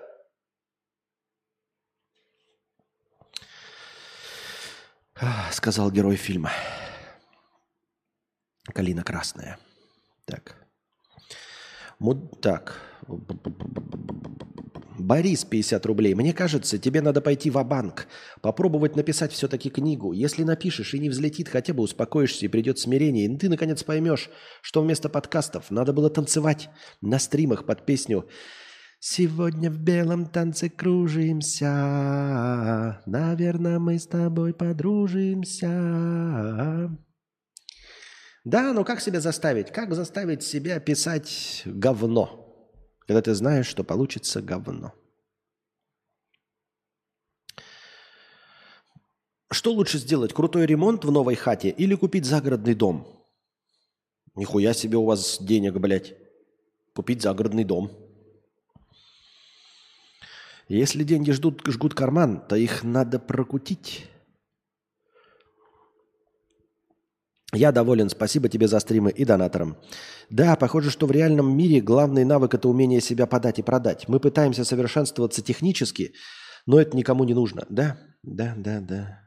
Не, не дадим, верно. Помню, как бабка нападала на меня за то, что я слушал музыку в наушниках в автобусе. Кадавр бабка? Впервые слышу это слово. Мы, верные и преданные кадаврианцы, купим даже говно. Так мне не надо, чтобы вы купили говно. В точности так же, как и вы на моих подкастах уже есть. Мне нужна другая аудитория, мне нужны новые люди. А новых-то людей как раз и нет. Так. Твоих подписчиков успокаивают стримы как гарантии хоть какой-то стабильности. А что успокаивает тебя? Музыка, чтение, потупить в ТикТок, одиночество – меня успокаивает э, отсутствие важных дел и необходимости принимать решения на ближайшее время. Ну, то есть, например, э, если бы я знал, что мне не надо ехать в Сербию, и только что прошел визаран, вот с визарана вернулся, это знаешь, что вот на ближайший месяц ты свободен, и не надо ехать ни в какую Сербию, никаких решений принимать. Это раз. А во-вторых, есть деньги – ну вот прям есть деньги. Какие-то хотя бы на кармане. Ляжку жгут. Это успокаивает. Наличие денег и отсутствие необходимости э, что-то решать. И принимать э, какие-то решения. Решать и принимать решения. Ебать, я дурак. Ну вы поняли. Снимаю квартиру в Ничанге за 16 мультов э, миллионов. Сейчас говорят, что со следующего месяца будет 20 миллионов. Чтобы повышать э, чтобы что повышать цену? Нет же такого спроса. Потом будут сидеть без постоянных жильцов, пусть даже какое-то время. А что так дорого? 16 миллионов? Какая-то охуительная квартира? 16 миллионов? Да хуя. Ну, типа 16 миллионов, это, блядь, 16 миллионов, я не знаю, я просто не, не говорю, что это там, Нечанка, это же, ну, большой город там в центре. А, просто 16 миллионов, это ебать. Сейчас я, бля, в рубли переведу. Это 60 тысяч рублей. 60 тысяч рублей, ребят. Ну, 60 тысяч рублей это до хрена. Здесь за 16 миллионов можно снимать домик прям хороший. Хороший прям, вилочку. Костя, пиво во Вьетнаме вкусное или нет? Э, вкусное. Которое я выбрал, я считаю вкусное. Я же сказал, я пью либо Тайгер синенький, он по мне, эквивалент Балтики-7. Хорошее, добротное пиво лагер, фильтрованное, эталонное. А, как Костян пьет дешевле местное, Руби в два раза дешевле. А, он его предпочитает. А, ну и все остальные пивасы здесь также. То есть тут Саппора стоит столько же, сколько Тайгер. Тайгер местный и Саппора японская, импортная стоит. Саппора тоже вкусная. Ну то есть вообще хорошее пиво, хорошее пиво. Не моча, нет. С деньгами все понятно. У меня вот какая проблема. Я люблю и хочу свою девушку, но я не хочу потеть, особенно летом. Как справляешься? Э, снизу? Ты снизу бревном? Купил себе сегодня наушники. Как перестать волноваться о том, что сделал неправильный выбор? Да просто слушать и наслаждаться, и все. Слушать и наслаждаться. Не, не, не, не может быть правильного неправильного выбора. В наушниках, во всей вкусовщине нет неправильного выбора. Это просто выбор. Ну, он не, э, так же, как и в машинах, по большей части. Если вы ограничены бюджетом, э, тогда вы покупаете, ну, ищете просто лучший вариант за свои деньги. А если вы не ограничены бюджетом, то неправильного решения быть не может. Об этом говорил еще э, вот этот Стас Асафьев, тачечник. И он, когда говорит, почему мне больше нравится, чем все остальные, вот этот, блядь, Ильдар, который гнилой, блядь, и все остальные петухи, которые, там, типа Давидычи, которые, э, ой, машина говно, и все говно я не понимаю. А тот говорит, говно, ну, то есть мне не нравится, но э, люди покупают то, что хотят. То есть вот если человек купил себе какой-нибудь Ford Mustang, который нихуя не рулится, у которого хуевый салон из дешевых материалов, но он купил себе Ford Mustang, потому что хотел себе Ford Mustang. Это не неправильный выбор. Там не было такого, что он выбирал по характеристикам, а потом где-то сглупил, зашел в в салон мустангов, и ему там на ухо присел э, продавец, и он такой, бог, и такой очутился, хотел себе купить Kia K5, а вдруг оказался в мустанге. Такого не бывает. Это сознательный выбор. Ты просто хочешь ехать, чтобы у тебя было, блядь, шильдик Мустанг. И вот ты едешь на Мустанге, и тебе не волнует весь комфорт Kia K5, который внутри там этой машины с подогревом жопы, там, э, с прогревом зеркал, с сушкой яиц, вот, и со всем остальным. Это не неправильно. И наушники, понимаешь, наушники, если ты покупал за 300 рублей, то там можно было где-то что-то ошибиться. Если ты их купил за деньги какие-то, да, то это уже выбор просто, просто выбор. То есть тебе нравятся эти, и все. Нравятся эти, ты купил их и люби их. Другие не лучше, они просто другие. Не бывает лучше. Понимаешь, ты говоришь, э, непра- неправильный выбор – это когда э, есть что-то лучше. Они не лучше, они другие, они все разные. Понимаете? И вот доказательство того, что я покупаю разные наушники, хотя у меня целые наушники, а я покупаю еще и еще. Не потому, что я хочу заменить, а потому, что они разные. Не потому, что плохие или я пожалел о своей покупке. Нет, они разные. Они прям разные. Мне нужны вот сейчас 600-омные 880. У меня есть 990, у меня есть 770. Я хочу теперь 600-омные 880, потому что они другие. Нужно стрим тупых вопросов как-то устроить. Можно, можно, да, устроить как-то стрим тупых вопросов. Что думаешь про новые правила в Твиттере? Вообще похуй. Мне на Твиттер всегда было похуй. Твиттер – это площадка для дегенератов. В целом. Всегда была, есть и будет. И поэтому меня, мне ничего не интересует. Ну, типа, так же, как, знаете, ой, на Твиче стало хуже. Там всегда было говно. Твиттер, что? Твиттер, блядь, это площадка, на которой, которая просто нормально не работает, где нужно писать 280 символов, а раньше 140. Как это можно испортить? Понимаете? Или как сказать, там, знаете, Амарант, там, стримерка, скатилась. Она не может скатиться, она сидит, молчит. Она просто сидит в купальнике голая и молчит, и все. Ничего не делает. Она не может стать неинтереснее. Она не может стать скучнее.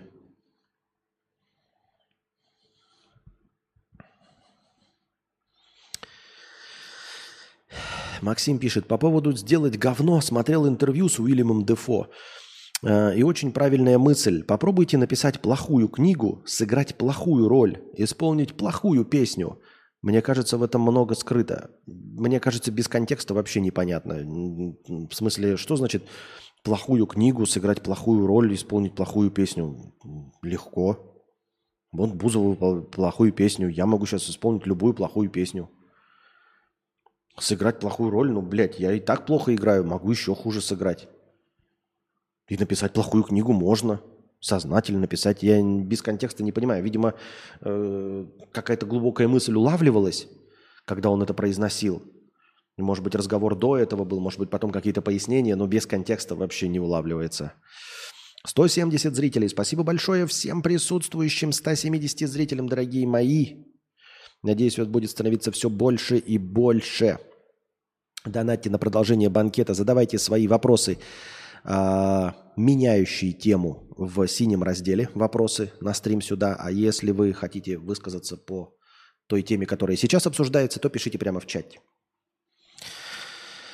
А, Сколько тебе нужно в месяц для комфортной жизни? 60, 100, 300 тысяч и так далее. Э, Думаю, сейчас бы хватило полумиллиона на двоих. Ну, то есть начально, вот так, чтобы прям звезд неба не хватать, нам на двоих с Анастасией хватило бы полумиллиона рублей. Ну, в рублевом эквиваленте. Я почему-то, ну не почему-то, э, ну, мерю все в рублях. Хотя полмиллиона рублей сейчас это будет 5 тысяч долларов всего, да? Блин, глаз слезится. Потому что я еще болею. 5 тысяч долларов. Вот, вот столько я должен в месяц зарабатывать, чтобы мне на данном этапе было очень комфортно. Очень спокойно, хорошо и комфортно. То есть, ну, беспроблемно. Вот мы бы могли просто взять и полететь. Просто погли- по- по- полететь и все.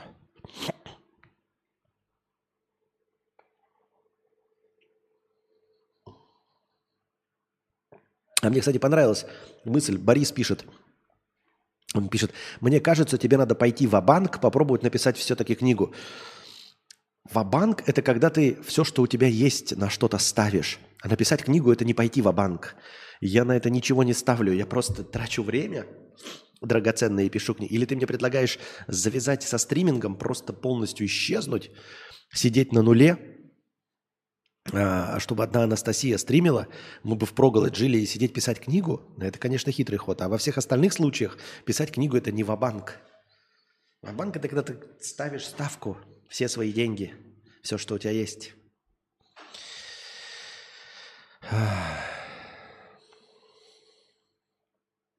Может тебе продавать частные консультации от Константина, час пять тысяч, например. А так, если честно, то я считаю, ты был бы классным психологом. Нет, нет, нет, нет, вы не понимаете. Э, Наверное, не понимаете, именно поэтому психологам никто и не доверяет. Наверное, поэтому у нас и нет э, рынка психологов, и м, люди на постоянной основе к ним не ходят. Психолог должен слушать, а не пиздеть. А слушать я не люблю. Я, возможно, умею, но не люблю и не хочу этого делать. Слушать россказни других людей. Я хорошо пизжу, возможно, но если бы лучше пиздел, то больше бы зрителей было. Э, Развлекаю беседой, но не слушаю. Какие-то поверхностные там знания, может быть, просто приятные для вас вещи, которые я произношу, они не делают меня правым. Просто вы здесь сидите, вы и так уже согласились, что там в большинстве э, случаев я не несу полную ахинею. А это значит, что все, что я произношу, вам более или менее приятно. Да? Э, И когда человек что-то приятное вам говорит, вам кажется, что этот человек умный. А умный значит профессионал в каком-то деле. И вам кажется, что я мог бы быть психологом. Нет. Совсем нет. Потому что вообще-то большинство людей не разделяют о моих мыслей. А во-вторых, психолог – это тот, кто слушает, а не тот, кто говорит. А, насчет 5000 рублей мы об этом говорили несколько раз. И мне вроде как парочку людей предлагали, но я что-то как-то слился с этой неинтересной мысли. Не знаю. Не могу я взять на себя ответственность на серьезных щах слушать человека за 5000. Не знаю, не знаю. Три минуты назад почему-то вспомнил именно мои микролабы с дачи. По поводу общения по работе пиздец. Больше года уже именно из-за этого бомжую. Из-за чего? У меня в Алма-Аты такое же с квартирой было. Хозяйка подняла цену на 50%, а потом два месяца не могла ее сдать. В итоге сдала дешевле, чем я снимал. Ну и какая тебе печаль? Ты же тоже нашел квартиру. Э, пускай хитрожопят. Хотят хитрожопить, пускай хитрожопят.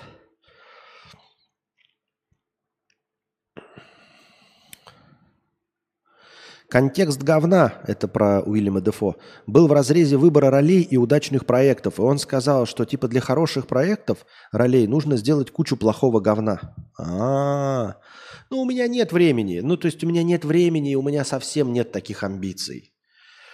Если я напишу одну книгу, она будет плохая, а возможно десятая моя книга будет шедевром, но вы никогда не увидите десятую книгу. Понимаете, например, даже статистически, у меня одна из десяти книг будет хорошей, а остальные девять говно. Но это сработает только если первая книга, которую я напишу, будет хорошая, а следующие девять говно. Потому что если хотя бы первая будет говном, я в себя не поверю. Я и так в себя не верю. Я и не верю в свой талант и в свою э, возможность, э, и хотя бы просто ну, силы в себе, что я могу написать. И если бы я написал первую книгу, она оказалась говном, больше уже ничто никогда не заставит меня приступить ко второй книге. Костя, ты станешь успешным, когда совершишь каминг-аут. Еще раз? Э, Twitch очень удобная всем, кроме анальных правил по словам. Не просто так там э, батискаф Хова сейчас сидит. Может, из-за рулетки каешь. И тот же маргинал там столько лет, но они против Казика вообще. Так и я против Казика. Но я против Казика, потому что мне никто не предлагает. Психологом не соглашусь, а вот коучем, тренером, да. Я коучем? Как, как может быть коучем? Вот нет. Коуч-тренер должен вдохновлять людей. Коуч-тренер должен, во-первых, убедить людей прийти к, ним, э, к нему на тренинг за деньги. За деньги, да. За деньги, да. Вот что должен в первую очередь уметь коуч-тренер. Ну, Давайте начнем. Ребята, вот он тренинг, прямо здесь и сейчас. Вы находитесь здесь. Пожалуйста, оплатите по прейскуранту, каждый по э, 100 рублей. Не по 5 тысяч, как обычные берут тренеры, а всего по 100 рублей. И мы получим 20 тысяч сегодняшних донатов. Но что? Где? Почему? 100, э, 18 200 на данном этапе. Это раз. А, а во-вторых, я должен вдохновлять, призывать. Но я не умею ни призывать, ни вдохновлять, и не... Ну, может быть, я бы и хотел бы быть этим человеком, умеющим это делать, но не умею явно. Писатели Эндрю Зуй, 5 долларов, спасибо большое. Писатели – это отчаянные люди, и когда у них появляется надежда, они перестают быть писателями. Константин, ты уже достаточно отчаян для того, чтобы им стать. Да? А мне казалось, нет. Мне казалось, что какой-то, блин, Хемингуэй не был отчаянным человеком. Живой, энергичный, Тургенев. Какой же это отчаянный человек? Ну, может быть, какой-нибудь один Достоевский, вонючий, и был отчаянным. А все остальные были очень энергичными людьми, ни в чем никогда не отчаивались, верили в себя. Не, не верю я в это. Нет. Дмитрий Быков, иностранный агент, какой же он отчаянный? С улицы Бассейной. Костик, тебе приятно заходить на Гундос ТВ, но не за вдохновением. Вдохновляют твои подписчики на Теслах.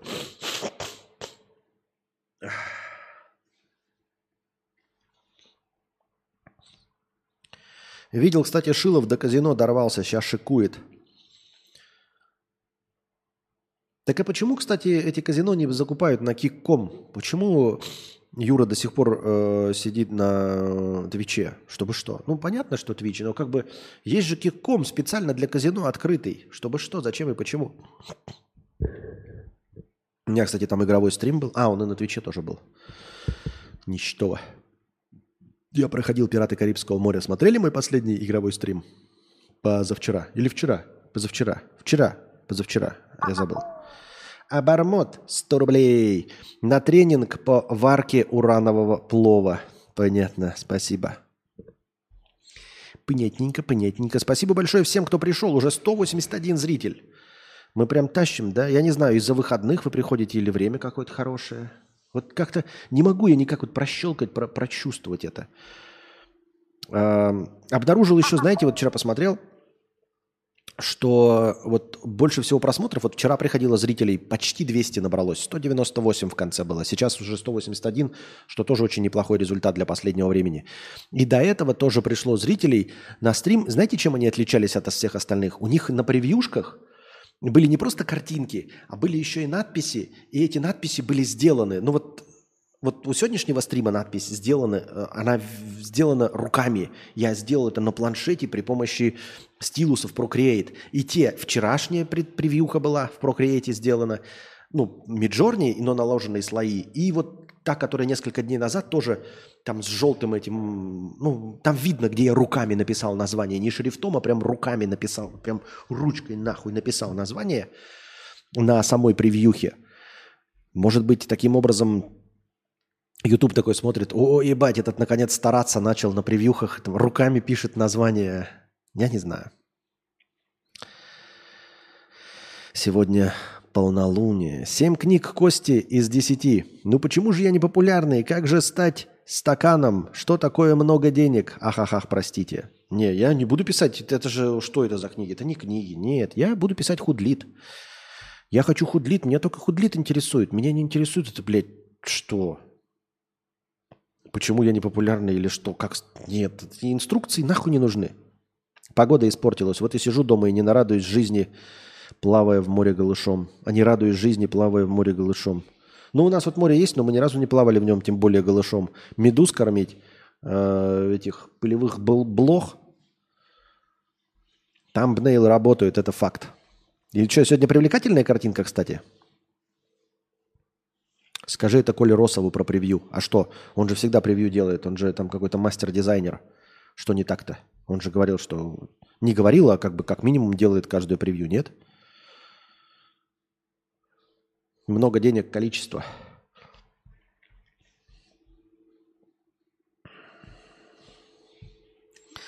По Москве удачное время. Ам, Как найти себе цель? Все говорят о том, как их достигать, разбивать на небольшие задачи, двигаться по пути и так далее. А что делать, если такой цели нет от слова совсем? Так э, как не найти? Ее не надо искать. Я уже говорил об этом э, неоднократно, но последний раз довольно давно. Ее не нужно искать, ее нужно просто выбрать. Просто выбрать и навязать самому себе. Они все уже есть, все цели.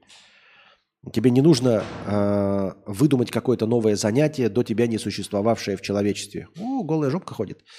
Эм, э, и ты не можешь, как я уже сказал, что-то найти, потому что найти нужно какие-то критерии, да, какую-то цель преследовать. Нет, тебе нужно просто выбрать. Вот. Ты сидишь такой, блядь, хочу красить фигурки от Warhammer а. Хочу писать книжки, буду писать книжки. Хочу фотографировать и фотографируешь. Не потому, что у тебя есть предрасположенность к фотографии, не потому, что у тебя, упаси Боже, слух есть, чтобы заниматься музыкой. Как мы видим, никому не нужен слух, чтобы заниматься музыкой.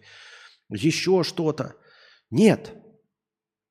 Для того, чтобы у тебя была цель, ее нужно выбрать. Просто выбрать. Просто такой сидишь такой, ну, пусть будет это. Ну, можно, конечно, руководствоваться тем, что тебе нравится, чем заниматься, и все. А не потому, что это хорошая цель, реализуемая цель, э, какая-то она рациональная или монетизируемая. Не, это все хуйня.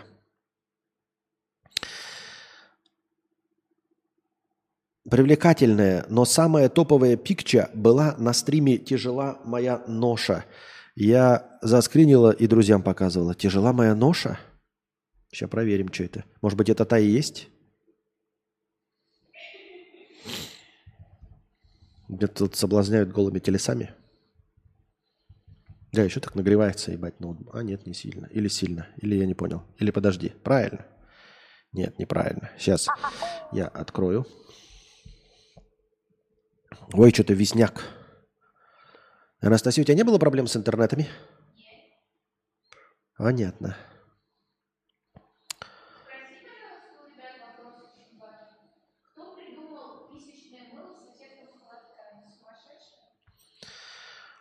Речь такие конфетки были холодок. Алина, 100 рублей с покрытием комиссии. Твой маркетинг на меня сработал. Спасибо большое за покрытие комиссии. Аноним, 100 рублей. Спасибо большое. Ну, на двух человек сработал. Вот такой я был бы тренинг личностного роста, да? Я говорю, и из 182 человек, что? Правильно, два покупаются на мои слова. Вот уж тренер так тренер. Так, чем мне ничего не открывается-то, я понять не могу. Что за хуйня? Мгм. Выключить? А, повернуть. Ребята, извините, да не тыкай ты мне так, после стрима потыкаешь.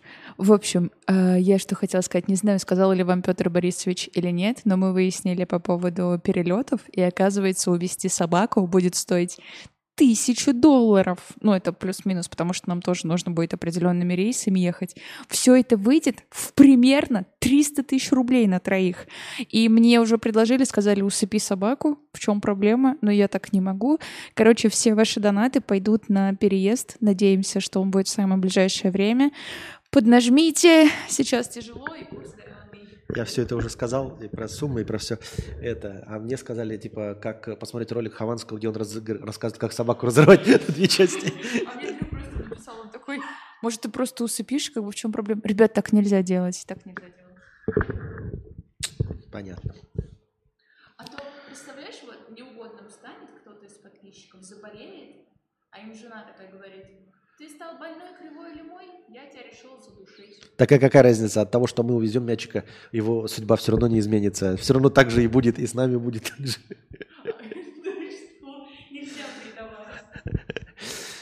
А, Про Филиппины не смотрел? Нет, про Филиппины не смотрел. А что для тебя мерило успеха, после которого бы ты поверил в себя? Наличие постоянного крупного дохода и все? Да. Да. И оно на самом деле, как я уже говорю, это та же самая цель. Вам кажется, что она меркантильная, и что она завязана только на деньги, и что я там какой-то ханыга. Я еще раз повторяю и подчеркиваю. Нет, вы не понимаете что я просто это все конвертирую в деньги, а на самом деле у меня точности та же самая цель, что и у других. Большой стабильный доход в полмиллиона рублей говорил бы о том, что у меня есть огромная э, база преданных зрителей, которым нравится меня смотреть и хочется слушать то, что я говорю. Потому что иметь 500 тысяч дохода со 100 зрителями невозможно. Такое можно иметь, только если у тебя будет больше двух тысяч зрителей онлайна одновременно. Понимаете, они не, не бывает так, чтобы у тебя был большой доход, но при этом ты был бы неизвестен, тебя бы никто не любил. Так не бывает. Поэтому, когда люди говорят, я хочу быть известным и популярным, это подразумевает, что там будут деньги. Они говорят, я хочу быть известным и популярным. Ну давайте я тоже буду говорить, ребята, меня мерило успеха – это 5000 зрителей, 2, от 2000 зрителей онлайна. Окей? От 2000 зрителей онлайна постоянных с э, перспективой роста, то есть чтобы чуть-чуть еще увеличивалось постепенно. И тогда я был бы счастлив и считал бы себя реализованным человеком. Да. И о деньгах ни слова.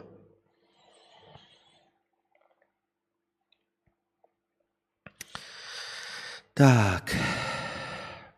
Так, как эта превьюха называлась-то, говорите? Превьюха-то-то. Сейчас. Тяжелая, что-то тяжела ноша моя, да?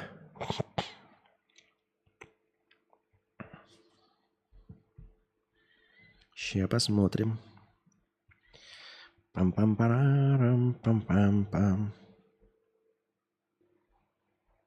Сейчас я посмотрю, у которого, блин, там было что-то 6 тысяч просмотров у стрима.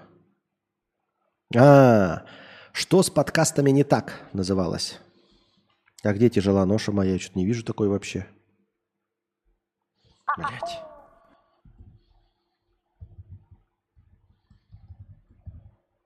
Не найдено. Тяжел. Не найдено. Видимо, на другой странице давно слишком было, что ли? Не вижу такой, такого стрима. Пишу в поиске, нет такого стрима. Вот, 6 тысяч э, просмотров на стриме «Что с подкастами не так?» И там тоже я ручками рисовал, писал. А, тяжела ноша моя. А, вот она, вижу, ага. Ну, понятно, что ничего не понятно. Да что глаз так слезится, а? Я понять не могу. Слезится и слезится, слезится и слезится. Так. 195 зрителей, спасибо. О, аноним 100 рублей, еще 100 рублей, аноним, спасибо. Хочу работать на заводе, пишет Вячеслав. В путь, в путь дорогу. Я думаю, что на заводах сейчас прям, ну, если хочешь, иди, реально иди. Ну, типа, э, работаешь руками, физически выматываешься, все хорошо. Э, и нельзя сказать, что рынок перенасыщен а, желающими работать на заводе. Я думаю, что легко найдешь себе место. А,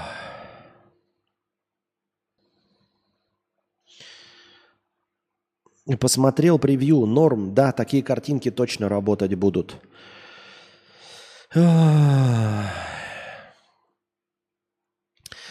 Кость, чтобы деньги богатые были, может, начнешь челленджи выполнять, не трэш.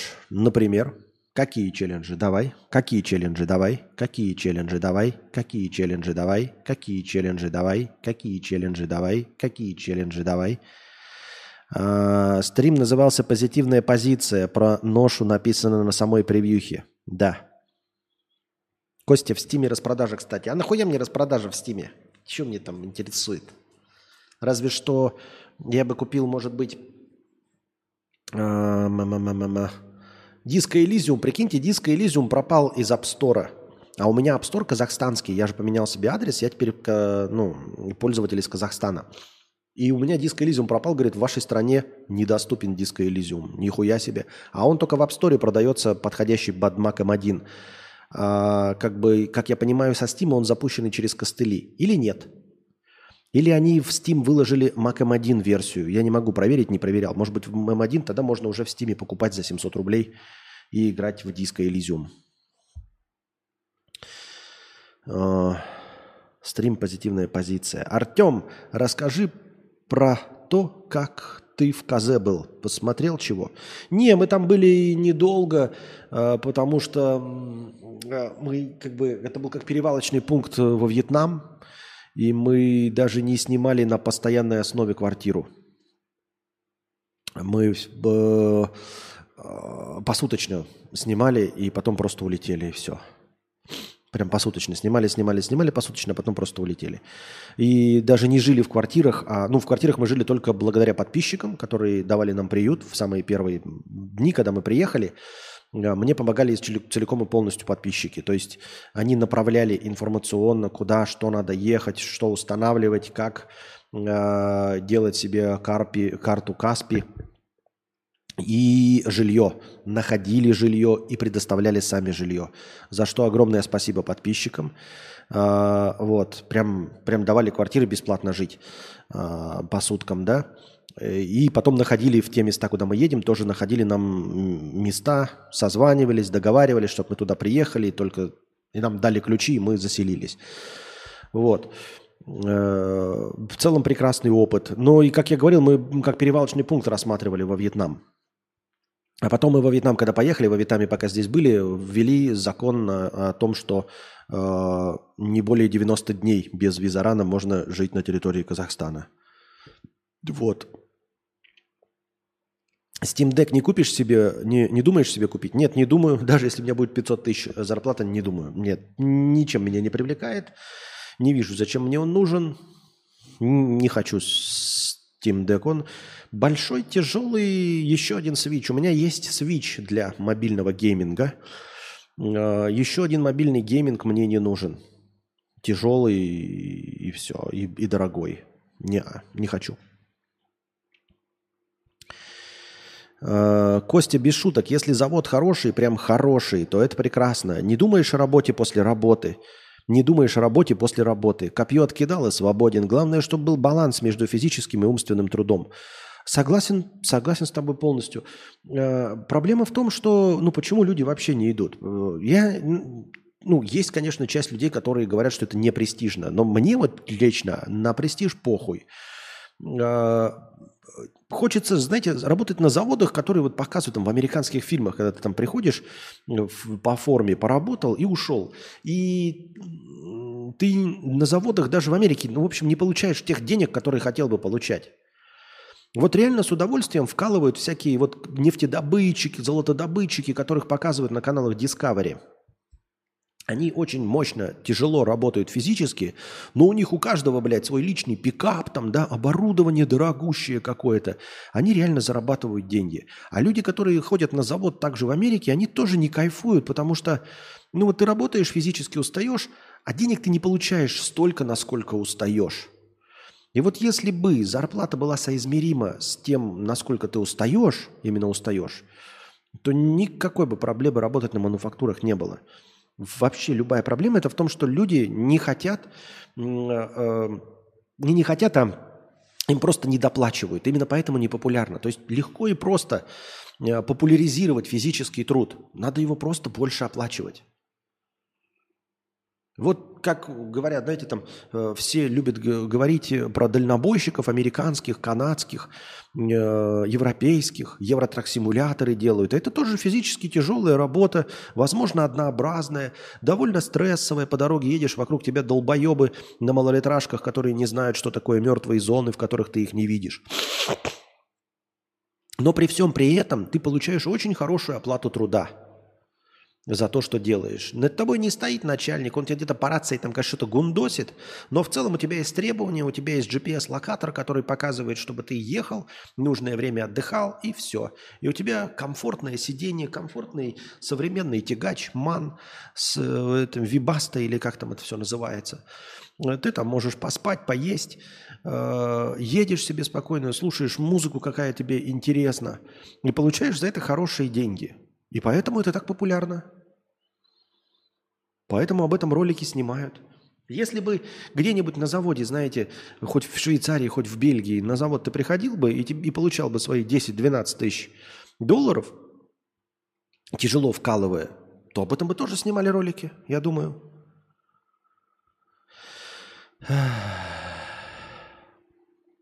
Считаю, улететь из КЗ было дикой ошибкой. Ты же понимаешь, если там убрали визаран, значит бюрократия готова выдавать ВНЖ. Отсутствие визарана – это хорошо, как же вы понять не можете? Э, Так на свече же нет нормальных игр, вроде только обрубки. Нет, я говорю только про свечевские эксклюзивы, я, я обрубки не покупаю. Я не покупал там Ведьмака какого-нибудь или еще что-нибудь.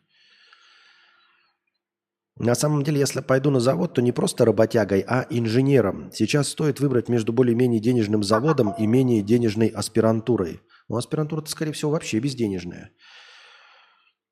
Не знаю. Аноним 159 рублей. Спасибо большое, Аноним, за 159 рублей. 90-180 – это обычная практика. Отсутствие коридоров, где выехал, заехал сразу, говорит о том, что бюрократия не готова выдавать документы другого рода. Я сейчас на траке в Вайоминге, не все так сладко. А Артем пишет э, 2 доллара. Ну что значит не все так сладко? Ты сейчас вот расскажешь, вот если по-честному, да, то твои не все так сладко, скорее всего, они будут, знаешь, такими, блядь, жиру бесится. Ну, не, ну ты сейчас скажи, вот что не все так сладко. Я смотрел ролики, да, про минусы, ну, про то, что понятное дело, что ехать по дороге – это стресс, это да. А во-вторых, там про э, везение разных грузов, что нужно там успевать, и у тебя там сроки поставлены, что э, либо ты везешь более дорогой груз, но скоропортящийся, э, что ты там сам должен погрузить, э, взаимодействие с этими, с э, как этими операторами, которые тебя постоянно тоже кинуть хотят, вот эти промежуточные звенья, которые на телефоне сидят. Я это все слушал, но это, э, понимаешь, не внушает доверия. Не, не- не внушает доверия, а как правильно сказать? А, ну, это не причины бросить вот эту работу, то есть, э, или причины бросить, вот для тебя. Ты хочешь сейчас бросить работу? То есть поменять ее на что-то другое. Ты видишь какую-то перспективную другую работу для себя, русскоязычного, как минимум, э, экспата, зарабатывать такие же деньги каким-то другим способом, который подразумевает меньше э, Горького. Ну вот есть они способы, потому что сейчас, когда мы э, зададимся этим вопросом, то выходит, что ты не хочешь сменить работу, потому что, ну реально, зарабатывать такие деньги другим способом ты не можешь. А это значит что? Что по соотношению трудозатрат, получаемого говнеца, несладкого горького, и э, получаемых за это денег, это одна из лучших работ. Или нет? Или да? Или подожди? Правильно. Нет, неправильно. Непонятно же. Тоска за мною гонится, от прошлого бегу. Уйди, прошу, бессонница, забыть его хочу. Тоска за мною гонится от прошлого бегу. Вот мы опять чуть-чуть не добрали до 200 зрителей. Почему? 196, 197, 194 и упали до 181. Почему зрители разбежались? Непонятно. 211 рублей. Аноним. Аноним. Кто говорит? Аноним. 211 рублей. Спасибо большое, аноним. Если бы я мог зарабатывать столько же, бросил бы. Ну, так я и говорю.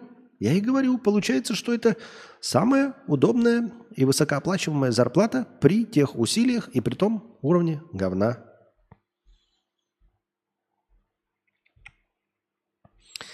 Тоска за мною гонится от прошлого бегу. Уйди, прошу, бессонница, забыть его хочу. Так, сейчас мы, блядь. А что это такое? А как это? Или подожди. А, он на что. Сейчас я открываю повестки. Опа. Накидали мне тут повесток опять. Опа. А, Компанию Walt Disney обвиняют в том, что женщинам там платят меньше, чем мужчинам. Сотрудники попросили местного экономиста проанализировать данные о зарплатах в компании, и он выяснил, что Disney платила что Дисней платила женщинам в среднем на 2% меньше, чем мужчинам. На 2%, ребята, ебаный насрал. Это как будто бы у вас бы зарплата была 100 тысяч, а у женщины 98. Это же безумная разница. Но она, конечно, есть. Но мне кажется, она не настолько безумна, как хотели бы это преподнести. Чем мужчинам. Из-за этого с 2015 года сотрудницы недополучили около 150 миллионов долларов.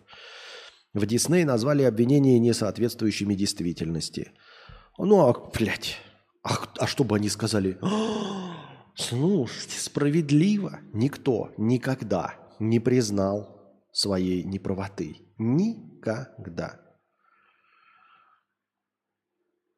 Друг из Австрии только что написал, сколько стоит пиво. Хорошее в среднем полтора и 1,70 за евро за банку 0,5. Средняя цена доллар, доллар 20. Евро, евро 20. Почему в, Ав- в Австралии? А, Австрии, блядь. Ебать я мудила. Как в комедиях, знаете. Читаю Австралия, Австрия, Австрия. Хорошее пиво полтора, 1,7 евро за 0,5. Средняя цена евро, евро 20 за 0,5. Бывают акции и 24 банки по 0,5 стоят а, по полдоллара, по пол евро. Два яйца равно 2000 сверху. Справедливо. Два яйца равно 2000 сверху. Справедливо. Чего? Вот что написано? Два яйца? Аноним 338 рублей. Спасибо большое, Аноним, за 338 рублей. Не понимаю два яйца. Костя, назовешь пять твоих любимых альбомов музыкальных?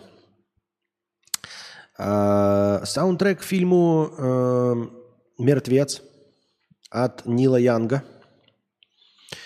Э, Deftones «White Pony». The Fat of the Land «Пролежней». Californication от э, Red Hot Chili Peppers. И...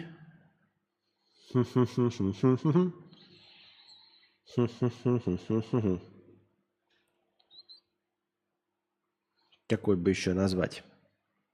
Пятый. Какой бы еще пятый назвать?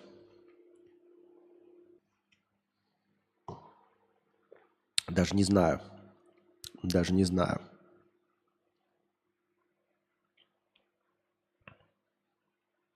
Ну давайте, пускай будет э, Daft Punk, то ли Discovery, то ли Homework, я забыл, кто из них.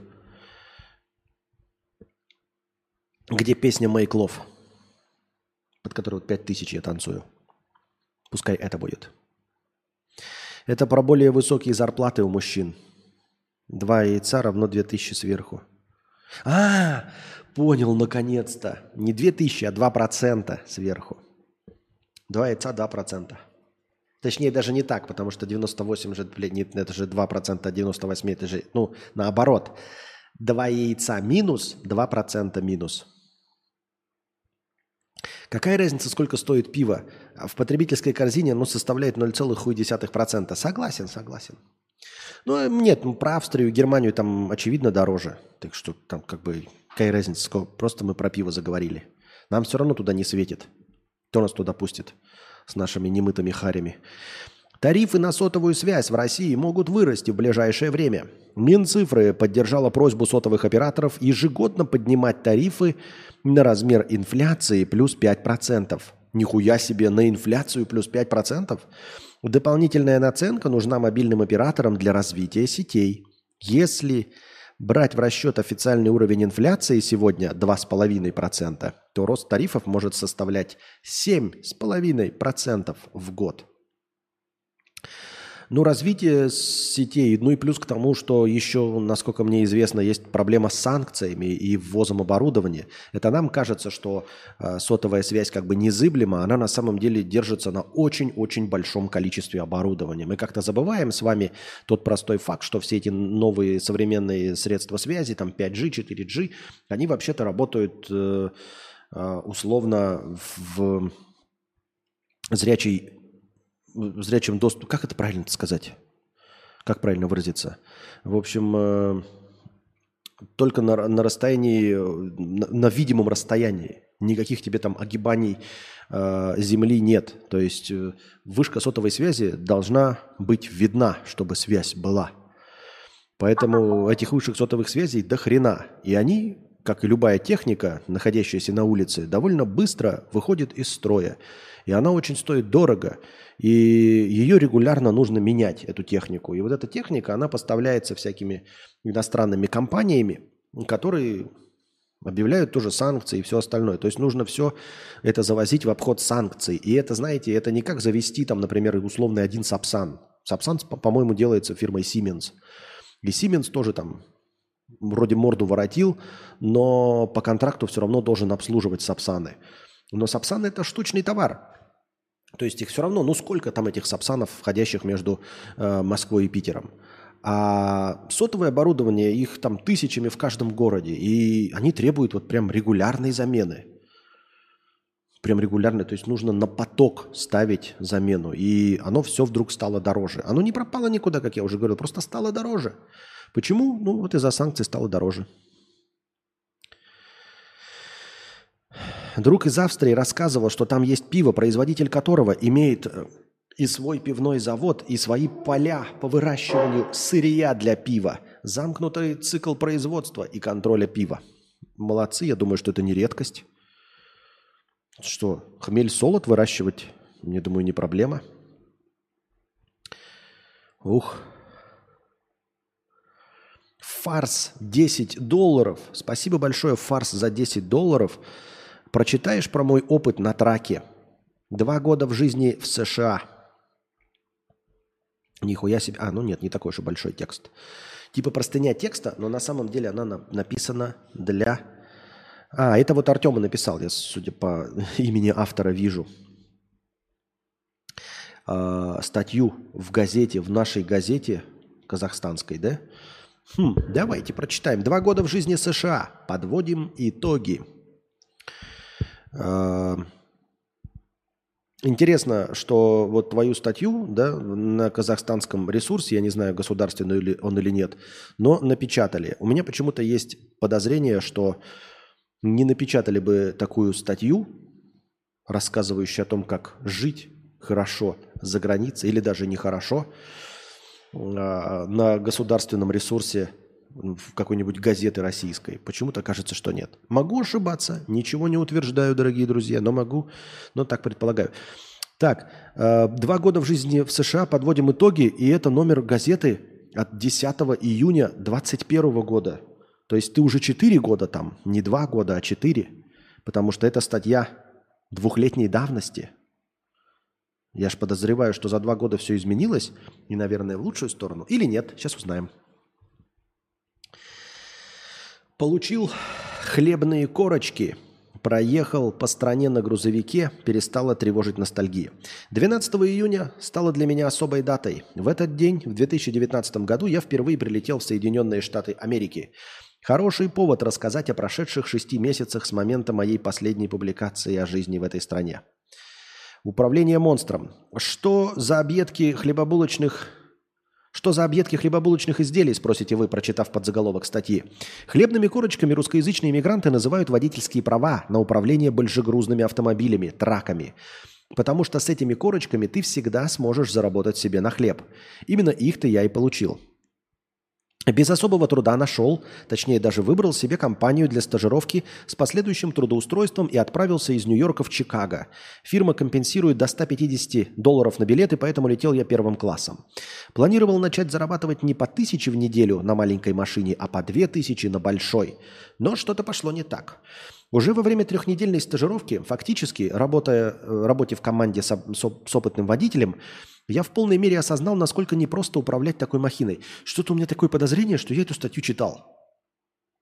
Это единственная независимая газета в области. А мне кажется, что я эту статью читал. Прям почему-то мне, блин... И вот когда я привел пример про вот все, что я сказал про траки, я, походу, сказал все это из этой статьи. Про этих операторов, которые и про то, что грузы можно возить разные по разной стоимости, но типа требование быстро успеть, и ты этого не успеваешь и простаиваешь. Это тоже в этой статье, когда ты рассказываешь о том, что типа в неделю условно ты там можешь делать какое-то количество рейсов и типа зарабатывать хорошие деньги. Но в реальности ты не можешь делать такое количество рейсов, потому что ты приезжаешь и простаиваешь тупо в очереди, как на погрузку. То есть тебя неправильно расставляют в очереди какие-то операторы, и ты приходишь и типа несколько часов тупо стоишь и ждешь, когда тебе нагрузят, и теряешь это время. Это в этой статье? Если это в этой, то я, по-моему, читал. Ну ладно. Насколько непросто управлять такой махиной. И вроде особых иллюзий у меня по этому поводу не было. Все же год проездил на маленьком фургоне, но я, честно, даже не представлял, как тяжело мне будет осваивать новую профессию.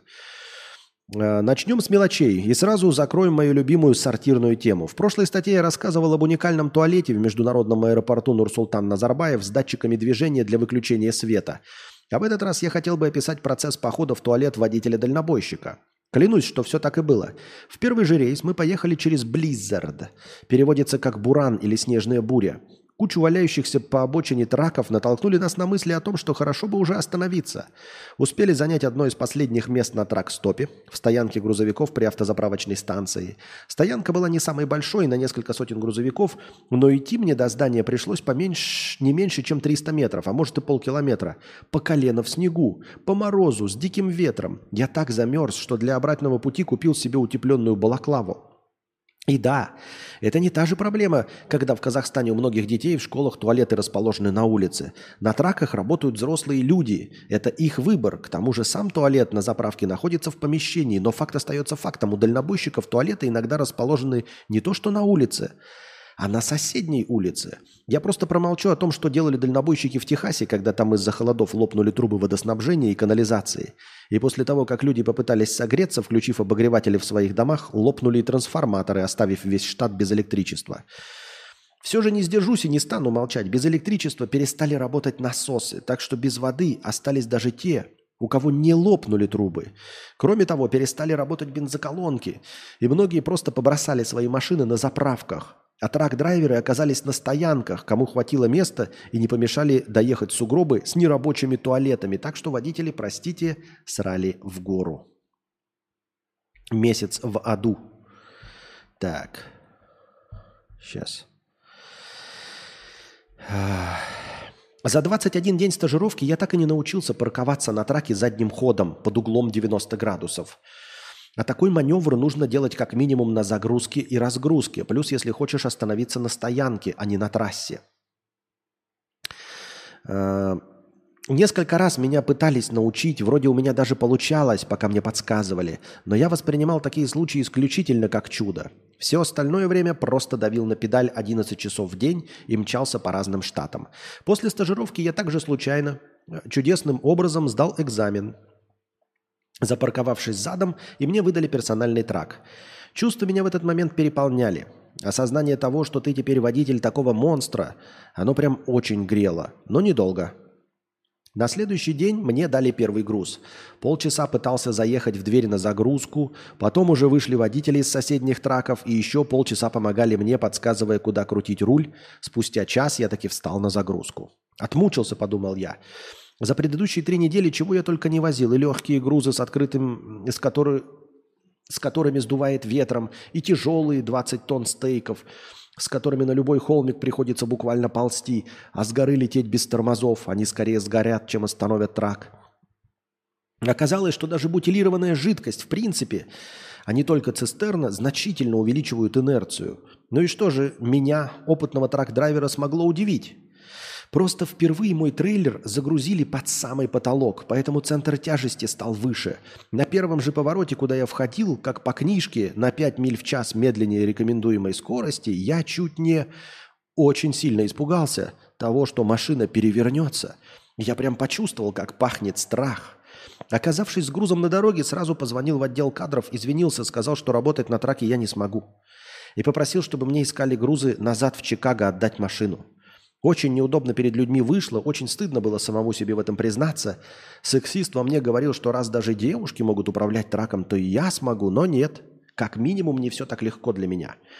Итак, я с грузом уезжаю от базы, а это означает, что одну разгрузку э, и еще один груз, три маневра.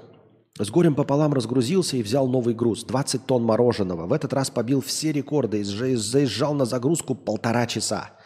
Так работать просто нельзя.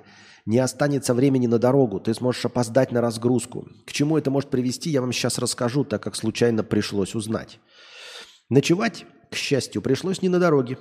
Получилось передом заехать на парковку под углом в 45 градусов на зоне отдыха. Поспал необходимые часы, проснулся и начал предрейсовую проверку машины. Точнее, хотел бы ее начать, но как только вылез из кабины, увидел, что у меня сломля... сломался рефрижератор. Ночью, пока я спал. Просто горит красная лампа тревоги, а у меня 20 тонн мороженого, если вы забыли. Помните, как я почувствовал запах страха в прошлым грузом? С этим грузом я просто нахлебался огромным половником. Диспетчер нашел мне мастерскую, где могут починить рефрижератор, куда я и поехал. Оказалось, что порвался какой-то ремень. Из-за того, что я потерял время на ремонте, опоздал на разгрузку. А в компании не предусмотрели дополнительную морозилку на 20 тонн мороженого для опоздавших водителей и назначили мне следующую разгрузку через неделю, когда у них будет свободное место. Так что я просто стоял неделю на трак-стопе и спал за 100 долларов в сутки. Столько компания мне платила за простой. В заведенном траке, с заведенным рефрижератором всю неделю. Сколько могли стоить все последствия этой поломки для компании, даже сосчитать не буду. Нифига себе, неделю. Это реально ты просто опоздал на разгрузку. Неужели там нельзя как-то, блядь, ну, типа, они что-то типа тютелька в тютельку, но вот ты же полтора часа, не, ну, расставлять, э, когда на стоянку, на, на загрузку, значит, остальные ждали полтора часа, значит, был вот этот расхлеб в полтора часа.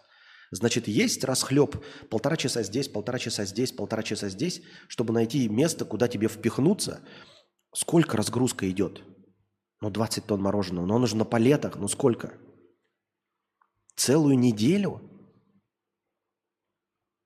Примерно так же только грузил ваши чертовы фуры. Беру свои слова обратно, мне 100 долларов не платили. За время вынужденного отдыха вновь стали посещать мысли о том, что, возможно, смогу работать на траке, мол, просто надо успокоиться. Но как только пришлось заезжать на разгрузку, все повторилось.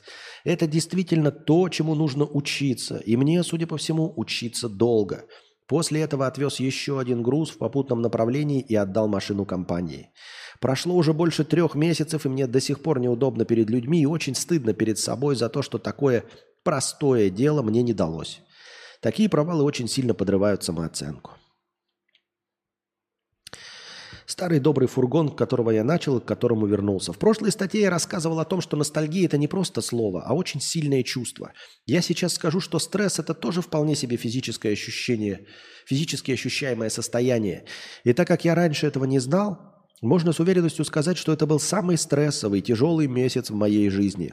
Но время лечит, и человеческий мозг в моем случае работает удивительно оптимистично.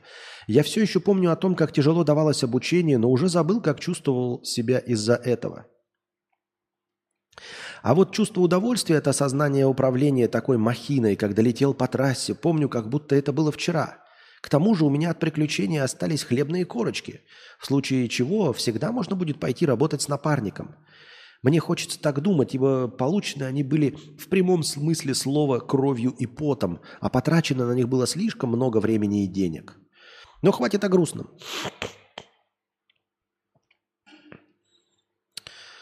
Покатавшись на траке, я вернулся на старый добрый фургон. Причем на тот же самый, к прежнему работодателю. И это в первые недели было прям отдых, честно вам говорю. Быть водителем маленькой машины по сравнению с грузовиком – это не работать вообще. Можно заехать в любую почти кафешку, на любую почти парковку. Есть только два лишения. Кровать короче и э, на полмиллиона тенге в неделю меньше заработная плата. На полмиллиона, ни- нихуя себе. В неделю.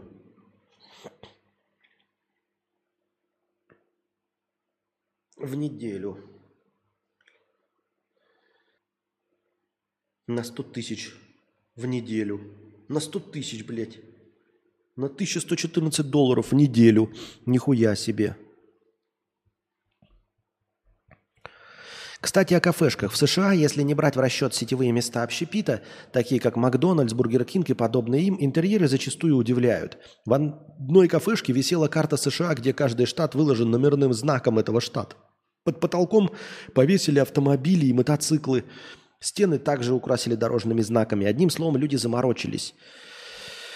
А, Я уже как-то писал о том, что в США очень трепетно относятся к истории. Тут очень много отличных музеев, еще больше сохраненных исторических мест. Если многие музеи до сих пор были закрыты, то для того, чтобы пойти к нек... то для того, чтобы подойти к некоторым историческим местам, разрешения спрашивать не нужно. Так, мне удалось побывать возле дома, в котором жила банда Бонни и Клайда, в городе Джоплин, штат Миссури, в этом самом доме после перестрелки с полицейскими был обнаружен фотоархив банды. Его растиражировали, растиражировали местные СМИ и сделали преступников известными на весь мир. Во время работы часто проезжаешь через интересные места. Одно из таких – зона отдыха, на которой установлена ракета. Я даже отметил это место на карте, но заехать туда всегда не хватало времени. В середине мая повезло с грузом, взял его в пятницу с разгрузкой в понедельник. Ехать было всего-то тысячу миль, и путь пролегал прямо через данную точку. Оказалось, что это ракета «Сатурн-1Б». Находится она на въезде в Алабаму, в 40 милях от города Хансвилл, где и разрабатывали все ракеты семейства «Сатурн», включая те, что летали на Луну. Последняя из запущенных «Сатурн-1Б» участвовала в программе «Союз Аполлон». Так как раньше я ее видел только ночью и знал, что она красиво освещается, провел там весь день, дождался, когда включат подсветку и сделал пару фоток.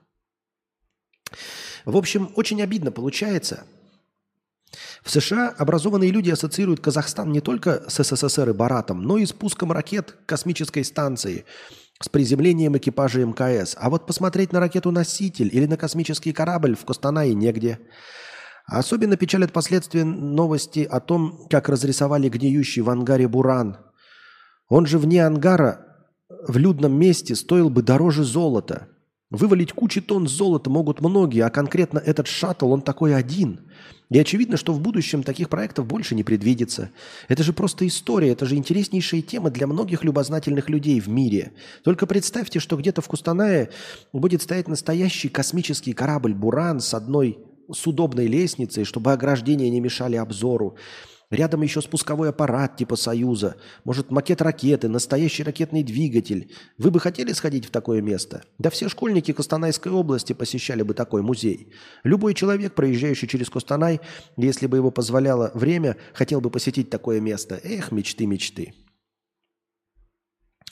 А ведь правда, просто сидим на золоте. Любой бизнес э, хотел бы оказаться рядом с таким местом. Мы, мы же умеем устроить коробки под футбольные поля. Просто поставить в такую коробку мусор, пока до него нет дела остальным. Прямо на футбольном поле в крайнем случае.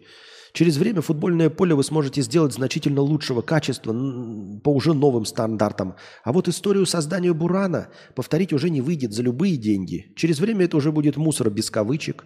Давайте оставим нашим детям не только проблему глобального потепления. Опять вышло о грустном, но душа болит от бездействия властей. Но продолжим про интересное. Вернувшись на маленькую машину, я вернул и свое старое новое хобби – стрельбу из боевого оружия в тирах. Парадокс, чем больше оружия ты уже опробовал, тем еще больше оружия тебе хочется попробовать. Сравнить разные модели, калибры и так далее. Начал стрелять из оружия помощнее, впервые из автомата Калашникова. Так, в очередной раз, проезжая Техас, заехал сравнить пистолет Sig Sauer P320 на который сейчас переходит армия США, с Беретта М9, с которого осуществляется переход. Даже не знаю, откуда я это знаю и для чего мне эти знания. Дальше фотография с пистолетом красивым. Смит и Вессон 45-го калибра. Первые разы, когда я приходил в тиры, просто замечал знакомые названия производителей, знакомые в основном по компьютерным играм, и стрелял по мишеням из спортивного интереса. После стрельбы становилось интересно, из чего же я стрелял. Начинал искать информацию, больше узнавал о компаниях, производящих оружие, о том, где и кто использует конкретные модели, почему именно их. Сейчас я нахожусь на уровне слишком тупой по сравнению с большинством американцев. Тут пользуются большой популярностью глянцевые журналы об оружии. Часто можно увидеть очереди к тирам и полную парковку перед ними. Если в прошлом году я думал, что пострелял уже из всего, то сейчас я знаю, что хочу пострелять из целой кучи еще не опробованного, опробованного мною оружия. В общем, стараюсь больше узнать о разном, в том числе и для того, чтобы было чем поделиться с вами в следующий раз. Вот такая простыня текста. Спасибо большое. Ну, эм, история о чем? Ну, судя по тому, как написано, да, вот вообще, кажется, что типа надо было просто потратить побольше времени. Ну, кажется вот так, да, что типа единственная проблема была в том, что ты не умел парковаться. Адаптироваться к э, поворотам на тяжелой машине ну, и не на 5 миль от инструкции меньше скорость брать, а 10 миль, да, то есть привыкнуть к тому, что вот когда-то есть тяжелый груз, когда-то есть груз с высоким центром тяжести. Мне кажется, что можно было. Опять-таки, как привыкать?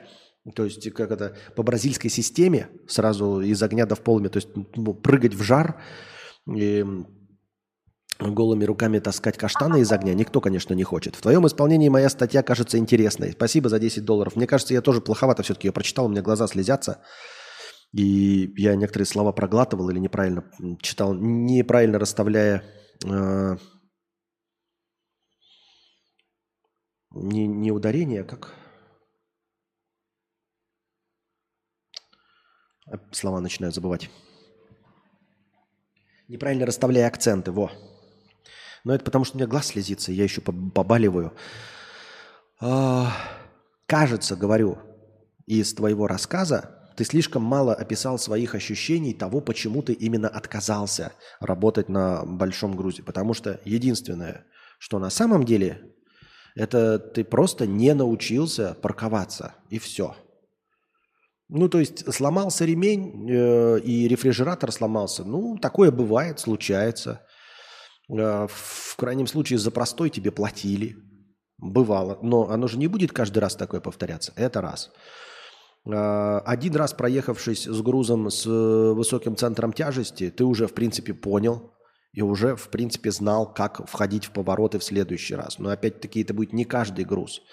И ты уже будешь знать. То есть ты повез мороженое, повез этот груз, повозил стейки, уже, в принципе, уже все знаешь, понимаешь? То есть осталось буквально чуть-чуть попрактиковаться, мне так кажется. То есть это не было сложным, ты просто такой, блядь, не хочу практиковаться, не хочу. Э, не хочу дальше э, въебывать. Слишком много рисков, как тебе показалось. Ну, опять-таки понятно, да? Э, потому что тебя работав на фургоне ждала, то есть даже старый работодатель тебя принял с распростертыми объятиями, и все у тебя было хорошо. То есть ты не отказывался от работы и не падал в канаву и жил бичом, правильно? То есть у тебя была возможность работать дальше. Это раз. Но, во-вторых, конечно, разница в зарплате в тысячу долларов, это сейчас я смотрю, 1111 долларов. Это дохуя. Это дохуя. Это так прямо, это прям ощутимая разница. То есть это не как у нас, знаете, мой Костик, перейти ли мне на работу, значит, мне а, была зарплата 80 тысяч, а теперь предлагают 100 тысяч. Но ехать надо на 2 часа дольше до работы. Блять, вот и хуй знает, ради 20 тысяч стоит на 2 часа э, времени больше каждый день тратить туда-обратно. Не знаешь, что человеку посоветовать. А когда разница, извините меня, в 1111 долларов в неделю, ребята! Разница в цене в 1111 долларов в неделю! Не в месяц. В месяц это натекала разница в 4000. Ты не ошибся? Артем, там нет никакой ошибки. Написал полмиллиона тенге. Ты написал полмиллиона тенге. Разница в зарплате в неделю. Полмиллиона тенге. Полмиллиона тенге это с 98 тысяч рублей, 111 тысяч, 1111 долларов. Водилы любят рефрижераторы, на них не нужно закреплять грузы ремнями. Да-да-да, я, кстати, статью, видимо, другую читал, но тоже очень похожую вот э, от человека, э, тоже этим занимающегося. Вот он рассказывал, что да, э, что в его работу входит еще и закрепление груза. То есть грузчики-то грузят, но груз крепит он, потому что он отвечает за него в пути. И типа больше получаешь за перевозку грузов, которые шатающиеся, там типа трубы, доски, вот эту всю хуйню, потому что его нужно закреплять. Но типа она физически сложная. То есть те, кто работает на рефрижераторе, он условно подъехал, открыл и стоит.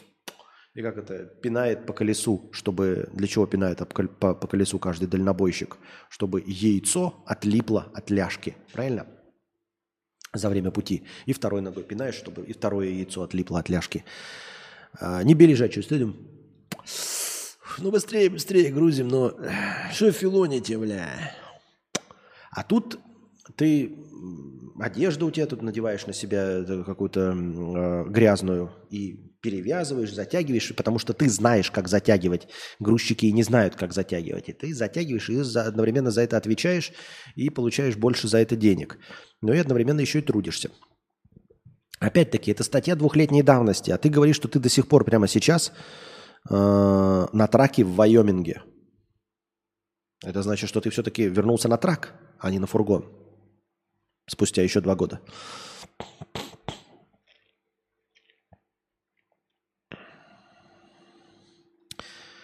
Э, Костя, он говорит правду. Я связан с логистикой. Водитель вполне может попасть на такой простой. Я не говорю, что это неправда. Я говорю, что это нерационально с точки зрения того, кто занимается логистикой. А 20 тонн – это полная машина. 20-24 тонны смотрят, смотря от товара – в авто влазит 33 маленькие палеты, 24 больших, если не друг на друге. Красиво стелишь, товарищ дальнобой.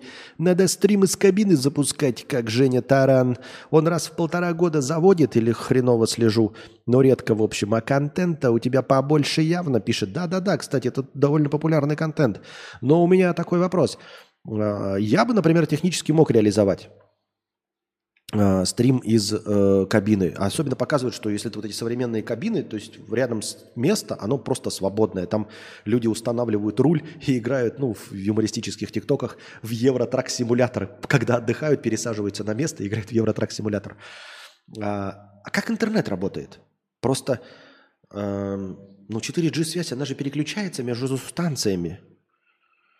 И я понимаю, если в городе при достаточно медленной езде ты можешь беспрерывно смотреть 4К видео в Ютубе, потому что станции очень часто напиханы, и они как бы перекрывают друг друга. Ты еще не выехал из зоны действия одной, а уже попал в зону действия другой. Но когда ты едешь по трассе между городами, у тебя карта зависает. Во всяком случае, в России, в Казахстане. Потому что ты теряешь ближайшие вышки сотовой связи. Потому что они друг от друга находятся на расстоянии, а за городом может вообще не быть.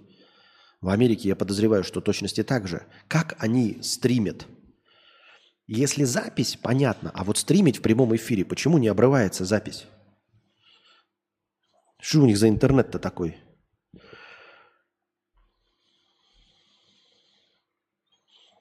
Там в начале статьи было про зарплаты. Вроде 2000 в неделю на маленькой машине и 3000 на большой.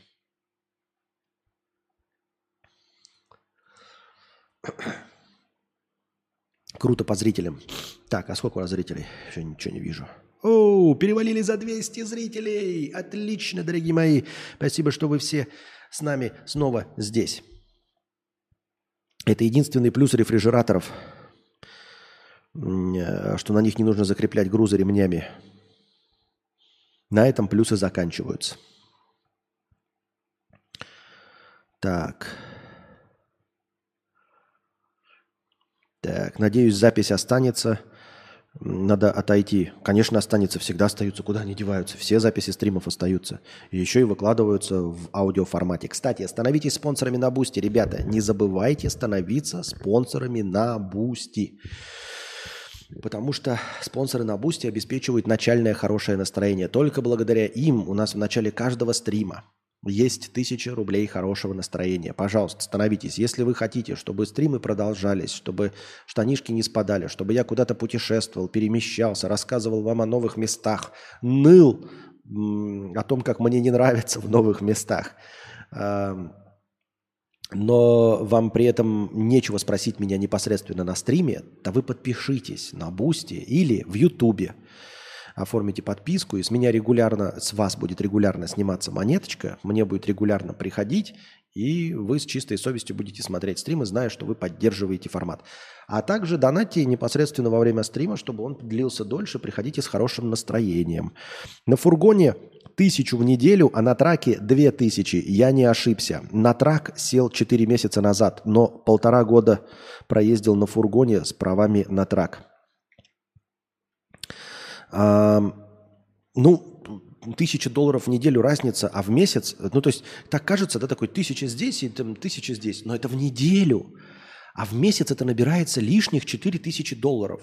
Лишних 4 тысячи. То есть разница на самом деле не тысяча долларов, а в 4 тысячи долларов. 4 тысячи долларов или на фургоне, или на этом, на траке.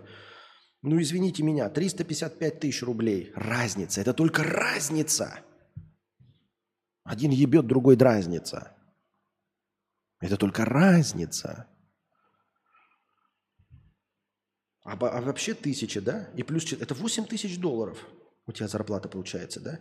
Вернулся 4 месяца назад на truck. Вот это, кстати, аноним, спасибо, что стал спонсором на Boosty. Да, не забываем с вами, что если вы становитесь спонсорами на Boosty прямо, непосредственно во время прямого эфира, то ваша спонсорская подписка засчитывается в хорошее настроение прямо во время стрима. Так вот, спасибо за 5 долларов, Артем.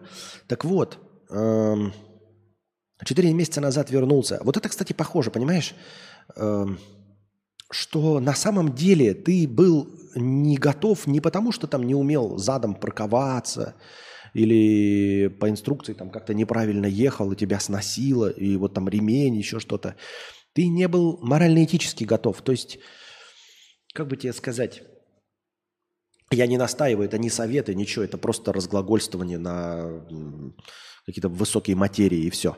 Это как, знаешь, вот ты, например, живешь во Вьетнаме, ездишь на мопедике и считаешь такой, ну, машина здесь просто блажь. Ну, просто блажь. Ну, типа, ездить на машине, это просто ебанутым надо быть, конченым. А потом года два проживешь и покупаешь машину. Потому что за два года езды на мопедике ты понял, в чем машина, как они ездят, зачем они ездят, почему, и что ты тоже можешь ездить и получать удовольствие от езды на машине. Но если я сейчас на нее сяду, я обосрусь. Я буду очень сильно стрессовать, скорее всего, попаду в несколько ДТП. А через два года сяду и поеду. Просто потому, что вот впитал эту как-то настроение, ментальность и все остальное. Точности так же, как и в любом карьерном росте. То есть ты приходишь на работу, например, каким-нибудь джуниором, и через полгода тебе говорят, становись там тим-лидом условно. Где такой, я нихуя не знаю, не умею не управлять людьми, я не, ума- не умею выстраивать процессы и все остальное. На самом деле, да, ты просто морально не готов, потому что ты тот же самый человек. У тебя те же самые лидерские качества. Они, по сути, ну, не прокачаются. Там наберешься как- какого-то опыта, но они не в управлении. А через два года ты поработаешь, ты видишь, как люди, все, ты просто их всех прочувствуешь, прознаешь, ты уже стал своим в, в- доску. Ты такой, теперь я могу набирать собственную команду. Хотя, по сути, ты тот же самый человек остался. Ты не ходил ни на какие тренинги личностного роста, чтобы становиться директором, чтобы управлять людьми, еще чего-то. Нет. Но через два года ты готов к этому. И ты идешь, и, все спокойно у тебя получается легко и просто. Я так думаю, мне так кажется. То есть эм, не было такого, на самом деле ты написал в статье, что мне, э, я не, мне не нравится, я не справился. Ты не, не справился. Ты не справился, просто времени наступило и все. Это как выслуга лет, понимаешь? Просто выслуга лет. И надо пересаживаться вот на большой трак именно проезде в два года. Именно проезде в два года. Вот именно проезде в два года надо пересаживаться.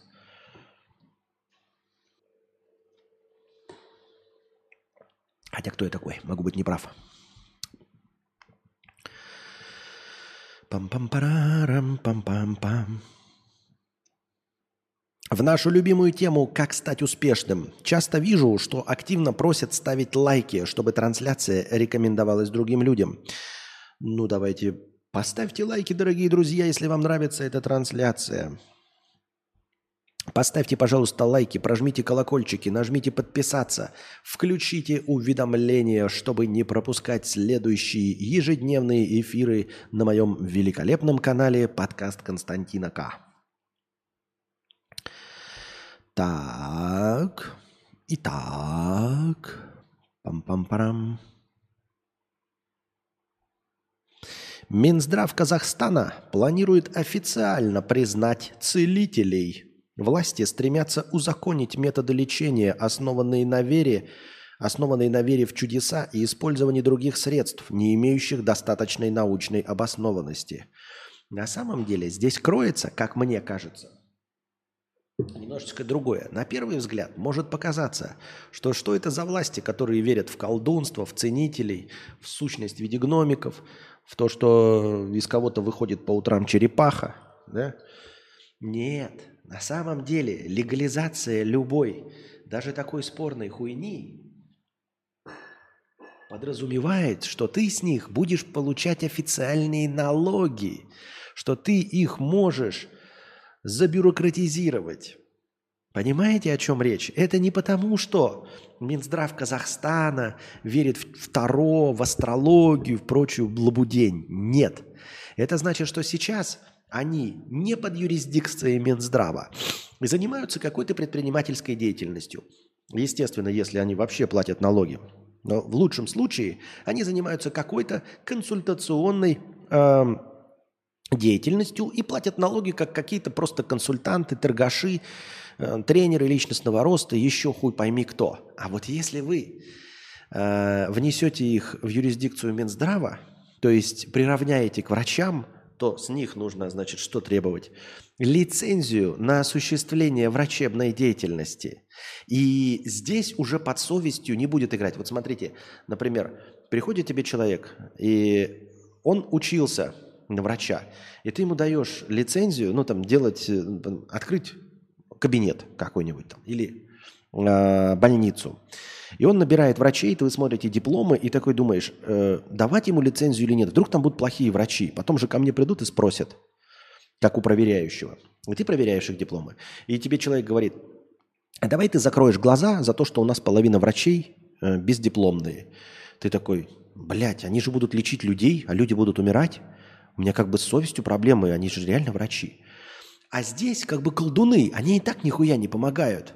То есть тебе приходит колдун такой и говорит, дайте мне лицензию. Ты такой говоришь, нет, не дам. Они говорят такие, ну вот тебе деньги, коррупционную схему. А ты такой, и у тебя никакой, эм, никакого конфликта с совестью нет. Понимаешь? Потому что если ты дашь лицензию на врачевание, на, на, на, на лечебную деятельность не врачу, то ты будешь там, знаешь, ну я не знаю, если у тебя совесть есть, хотя откуда, если ты чиновник, ты будешь такой думать, а вдруг я вот дал человеку, он угробит жизни.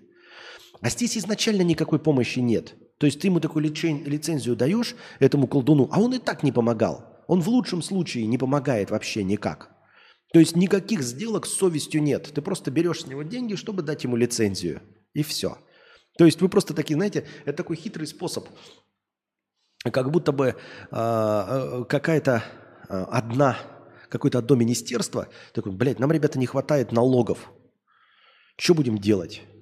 Знаете, какой-нибудь, блин, э, сидит какое-то Министерство образования. Такие, блядь, нам деньги выделяют, А налоги мы вообще не собираем. Вот там Министерство торговли собирает налоги там с этих, да. А, ми- Министерство там вот этих алкогольно-табачной промышленности собирает налоги. А мы вот Министерство образования. Такие, чего, блядь, нам сделать? А давайте-ка объявим всех рыбаков учителями и будем выздавать лицензии на рыбалку. И за это будем брать деньги. Просто скажем, что все рыбаки – это учителя, что они занимаются образованием. Вот на это похоже, понимаете? И Минздрав такой, блядь, давайте колдунов всех к себе загребем, и пускай они платят не как ебучие консультанты, не как просто пассажиры какие-то ходящие, а пускай платят нам, как будто они лекари. То есть на самом деле это не говорит, что в них верится. Это просто такие, вот теперь они будут платить налоги нам. Просто одна такая группировка. Все, бля, ребята. Так, образование, э, ВПК, вы все закрыли. Короче, колдуны наши. Забираем колдунов себе. Тренинги личностного роста, это, пожалуйста, вы забирайте нам нахуй. Ну, колдуны – это наше. Опа, а что это за бутылочка с коричневой жидкостью? А, эликсир оратора. Да, розовый. Говнище вообще. Я это вот пью, потому что э, пиво тяжелое. Пиво тяжелое, и пиво нужно пить холодным. А я заболел, у меня горло болит, у меня нос заложен, вы слышите. И пиво, ну, не захотелось пить. И вот приходится вино пить. Я уже какие только, блядь, не пробовал э, пивасы, ой, ви- винищи здесь. Не проникся вообще, кислятина. Ну, конечно, потом пьешь и продолжаешь его пить, оно такой вот, как это, лонг-дринки. Вроде настроение поддерживается, а вроде и кислятина пиздец. Ни одного еще хорошего вина не попробовал. И не представляю, какой оно может быть. Может быть, мне этот Парфенов бы угостил, я бы понял, если бы выпил хоть раз настоящего вина. А не эту саку. Ха, и наоборот новость. А тут наоборот. Это было про Казахстан, а это новость от другого повесточника. Тот был от Анастасии, а это от другого повесточника. В Госдуме хотят ввести уголовное наказание для магов и целителей. Депутаты, депутаты уточняют, что речь идет о мошенниках, от действий которых страдают здоровье россиян, обратившимся к ним за услуги. Если поправки примут, то они не коснутся народных целителей, у которых есть лицензия на работу. А что, есть, оказывается, в России лицензия на работу целителей? Просто мне так интересно, знаете, уточняют, что речь идет только о мошенниках, от действий которых страдают россияне. То есть все колдуны. Все. Ну, прям все колдуны, все астрологи и все тарологи, начиная с Павла Глобы, начиная с телеведущей, которая сидит вместе с Гузеевой. Ну, потому что они все мошенники. Но они же все мошенники, ребята. Это же все ненаучная хуйня, если по-честному. Нет, вы поймите меня правильно. Я не тот человек, который супротив всего этого идет, потому что я хочу верить в чудо. Я люблю чудеса. Я их не видел. Но я очень хочу увидеть. Я хочу поверить в чудо. И я сам придумал не классический разум. Да, я все время говорю о том, что есть какие-то, наверное, хотелось бы, чтобы существовали какие-то умения, которыми мы просто в силу того, что еще не открыли их, не умеем пользоваться. Но по факту все эти колдуны, как бы я не хотел в них верить и не хотел бы, чтобы они на самом деле существовали, на самом деле это обман и мошенничество. То есть эм, в лучшем случае ты просто отдаешь деньги и получаешь ничего. Но это же и есть мошенничество. И если по этому критерию, то от этих действий страдают все. Но не здоровье, конечно, россиян. Тут говорит, от которых страдает здоровье россиян. Речь идет о мошенниках, от действий которых страдает здоровье россиян. Что можно сказать? Я ни в коем случае не рекомендую, но если вдруг в какой-то альтернативной вселенной вы решили стать магом, тарологом, родологом, э, мамологом, и хотите зарабатывать, но при этом, чтобы вас не штрафовали, там, не, не, не сажали, а, вы давайте безопасные советы. Безопасные советы. Главное, чтобы не нанести вред. То есть главный критерий – это не просто собирание денег и не принесение вреда. Э, Не, не, не, не, не просто за собирание денег и ничего не делание, а именно не нанесение вреда. Вот. Так что если вы в какой-то альтернативной вселенной попали по точности такой же закон, первое, что э, главное и единственное, что вы должны запомнить, это не нанесите вред. То есть ваши Советы не должны быть типа перестаньте питаться и питайтесь энергией солнца. Потому что потом эти долбоебы же не поймут. У них ребенок э, от питания воздухом скопытится и вас всех нашампурят. Не надо. Не нужны сложные рецепты, типа, блядь, голова летучей мыши, выкопанная на могиле, там сваренная э, в, в зубчиках чеснока. Этого тоже ничего не надо. Берите простые, говорите, давайте просто кипяченую или дистиллированную воду. Сами ее делайте, проверяйте, чтобы там не было никаких микробов, ни в коем случае ни кишечной палочки. Ну уж над этим потрудитесь, извините, вы получаете деньги не за хуй собачий, блядь. Вы просто обманываете людей, рассказывая им сказки, как и стримеры. Прокипятите воду. Регулярно мойте посуду. Хорошо. Стерилизуйте ее, посуду эту. Чтобы в ней не было никаких микробов, никаких палочек, никаких, блядь, ковидов и всего остального. И эту воду продавайте под видом заколдованной и говорите, чтобы пили ее, но только не более чем пол-литра в день. Потому что, понимаете, дурачкам вы скажете, там, про- продадите эту чудодейственную воду, они как назовут, в ведро выпьют, а, блядь, в больших количествах можно сдохнуть от чего угодно. Даже вода в таких количествах становится ядом. Поэтому говорите везде под камерой не больше одной бутылочки полулитровой. Вода заколдована, заговорена, э, родологами зашепчена, космической энергией на- напитана, все вот это.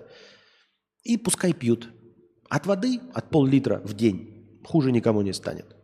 И с вас все взятки гладкие. Это только если вы в альтернативных. Никому не рекомендую, ни, конечно, никогда такой хуйней заниматься. Вот и все. Что останется после меня?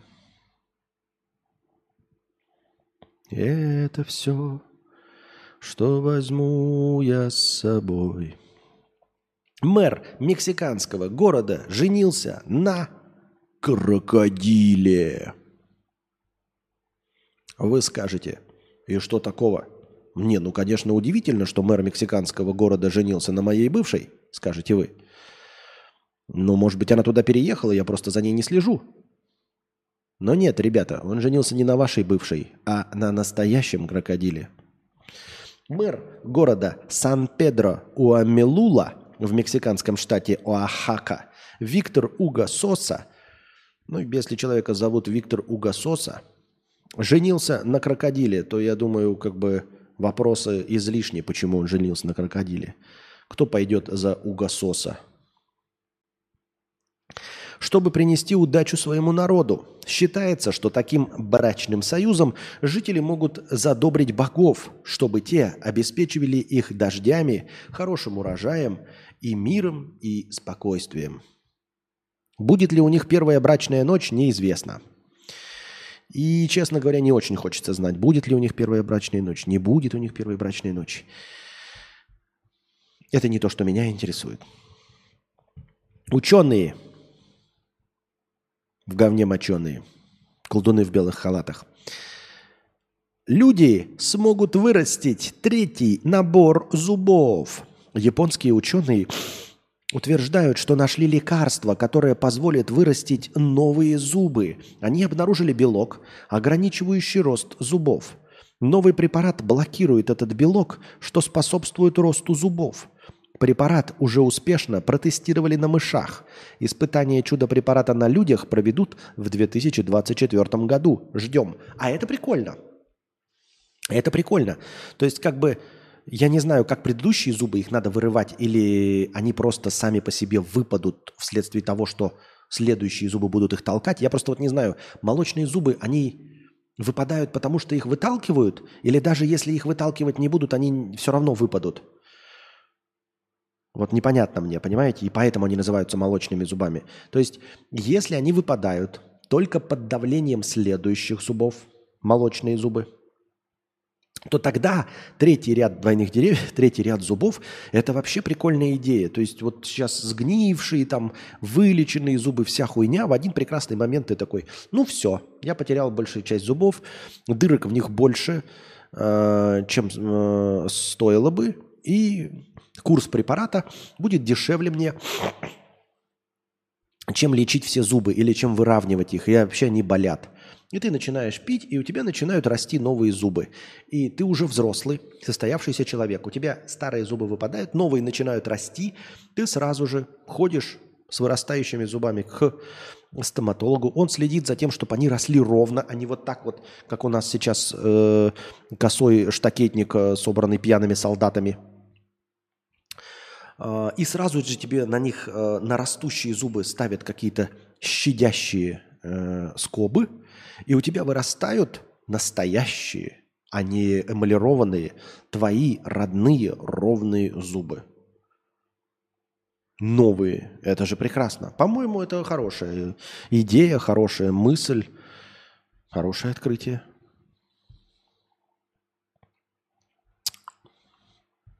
Визит. Презервативы визит. Эм, Твит от них от 2 июля 2023 года. С сегодняшнего дня мы вводим ограничения на секс до одного раза в год. Пользователи с презервативами визит до двух раз в год. Это шутеечка о том, что Илон Маск, как владелец Твиттера, ограничил чтение твиттеров, как я понимаю. В общем, платные аккаунты могут читать до 6 тысяч твитов в день. Бесплатные аккаунты до 600 твитов. И там, естественно, в Твиттере, ну, петухи, в Твиттере только петухи и лесбухи. В худшем проявлении. Я ничего не имею против лесбух, а такие самые, ну, долбоебы, короче.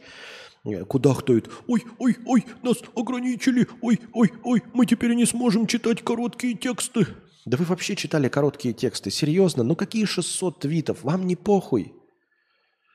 Вы читали, блядь, по 140 символов. Вы читать не умеете, писать не умеете. Какая вам печаль до ограничения в 600 твитов? Ну, ну, серьезно. Это я понимаю бы, знаете, сказали Стивену Кингу, ты не можешь писать там сколько там. Или в библиотеку пришли бы и сказали, вот, ребята, в библиотеке теперь нельзя читать больше 10 страниц. А в библиотеку ходят люди, которые явно любят читать. А тут ограничили количество читаемого текста для кого? Для людей в Твиттере, для умственно отсталых, у которых вот слюна капает, которые такие... «Ай, да, э, э,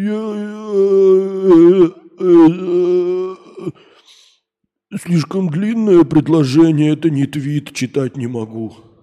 И их ограничили в количестве твит. Это так же, как, знаете, прийти и сказать э, людям, которые смотрят ТикТок, сказать, мы запрещаем вам смотреть в день больше 10 часов фильмов.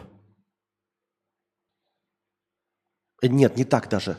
10 часов фильмов не, не бывает такого. Давайте так скажем.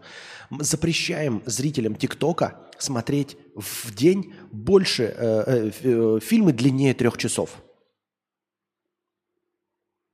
И никто из пользователей ТикТока по-честному не должен взбунтоваться, потому что никто из них за раз не способен посмотреть три часа. Понимаете, вот просто взяли такой запрет, сказали, вот всем, кто смотрит ТикТок, все, больше нельзя смотреть за раз фильмы дольше трех часов. То есть выпадают всякие там длинные «Звездные войны», «Унесенные ветром», «Ирландец», там «Дюны» какие, кто там еще там длинные трехчасовые. И по-честному никто бы этого не заметил вообще. Потому что эти люди и так не способны три часа высидеть. Это говорю вам я, как пользователь Твиттера, э, ТикТока. Я никогда не смогу посмотреть ебаного ирландца за раз. Никогда. Зачем вообще буквы читать? Картинки нужно смотреть. Так вот да, я говорю, ограничили-то кого? Людей, говноедов, которые читают 140-символьные, ладно, 280-символьные предложения. Их ограничили в чтении. Пиздец.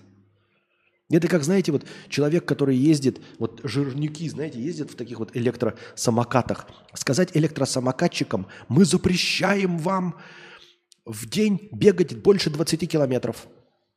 И электросамокатчики такие, мы же электросамокатчики. Мы поэтому на электросамокатах и передвигаемся, чтобы не ходить.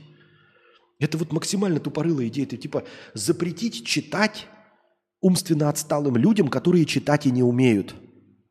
Ну, типа, Твиттер это же, блядь, для умственно отсталых.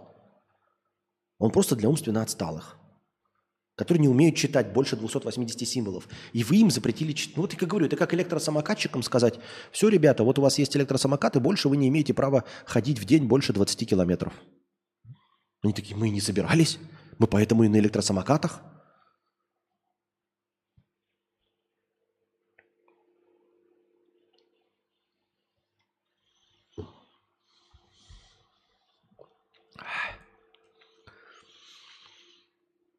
Да, ну все, дорогие друзья.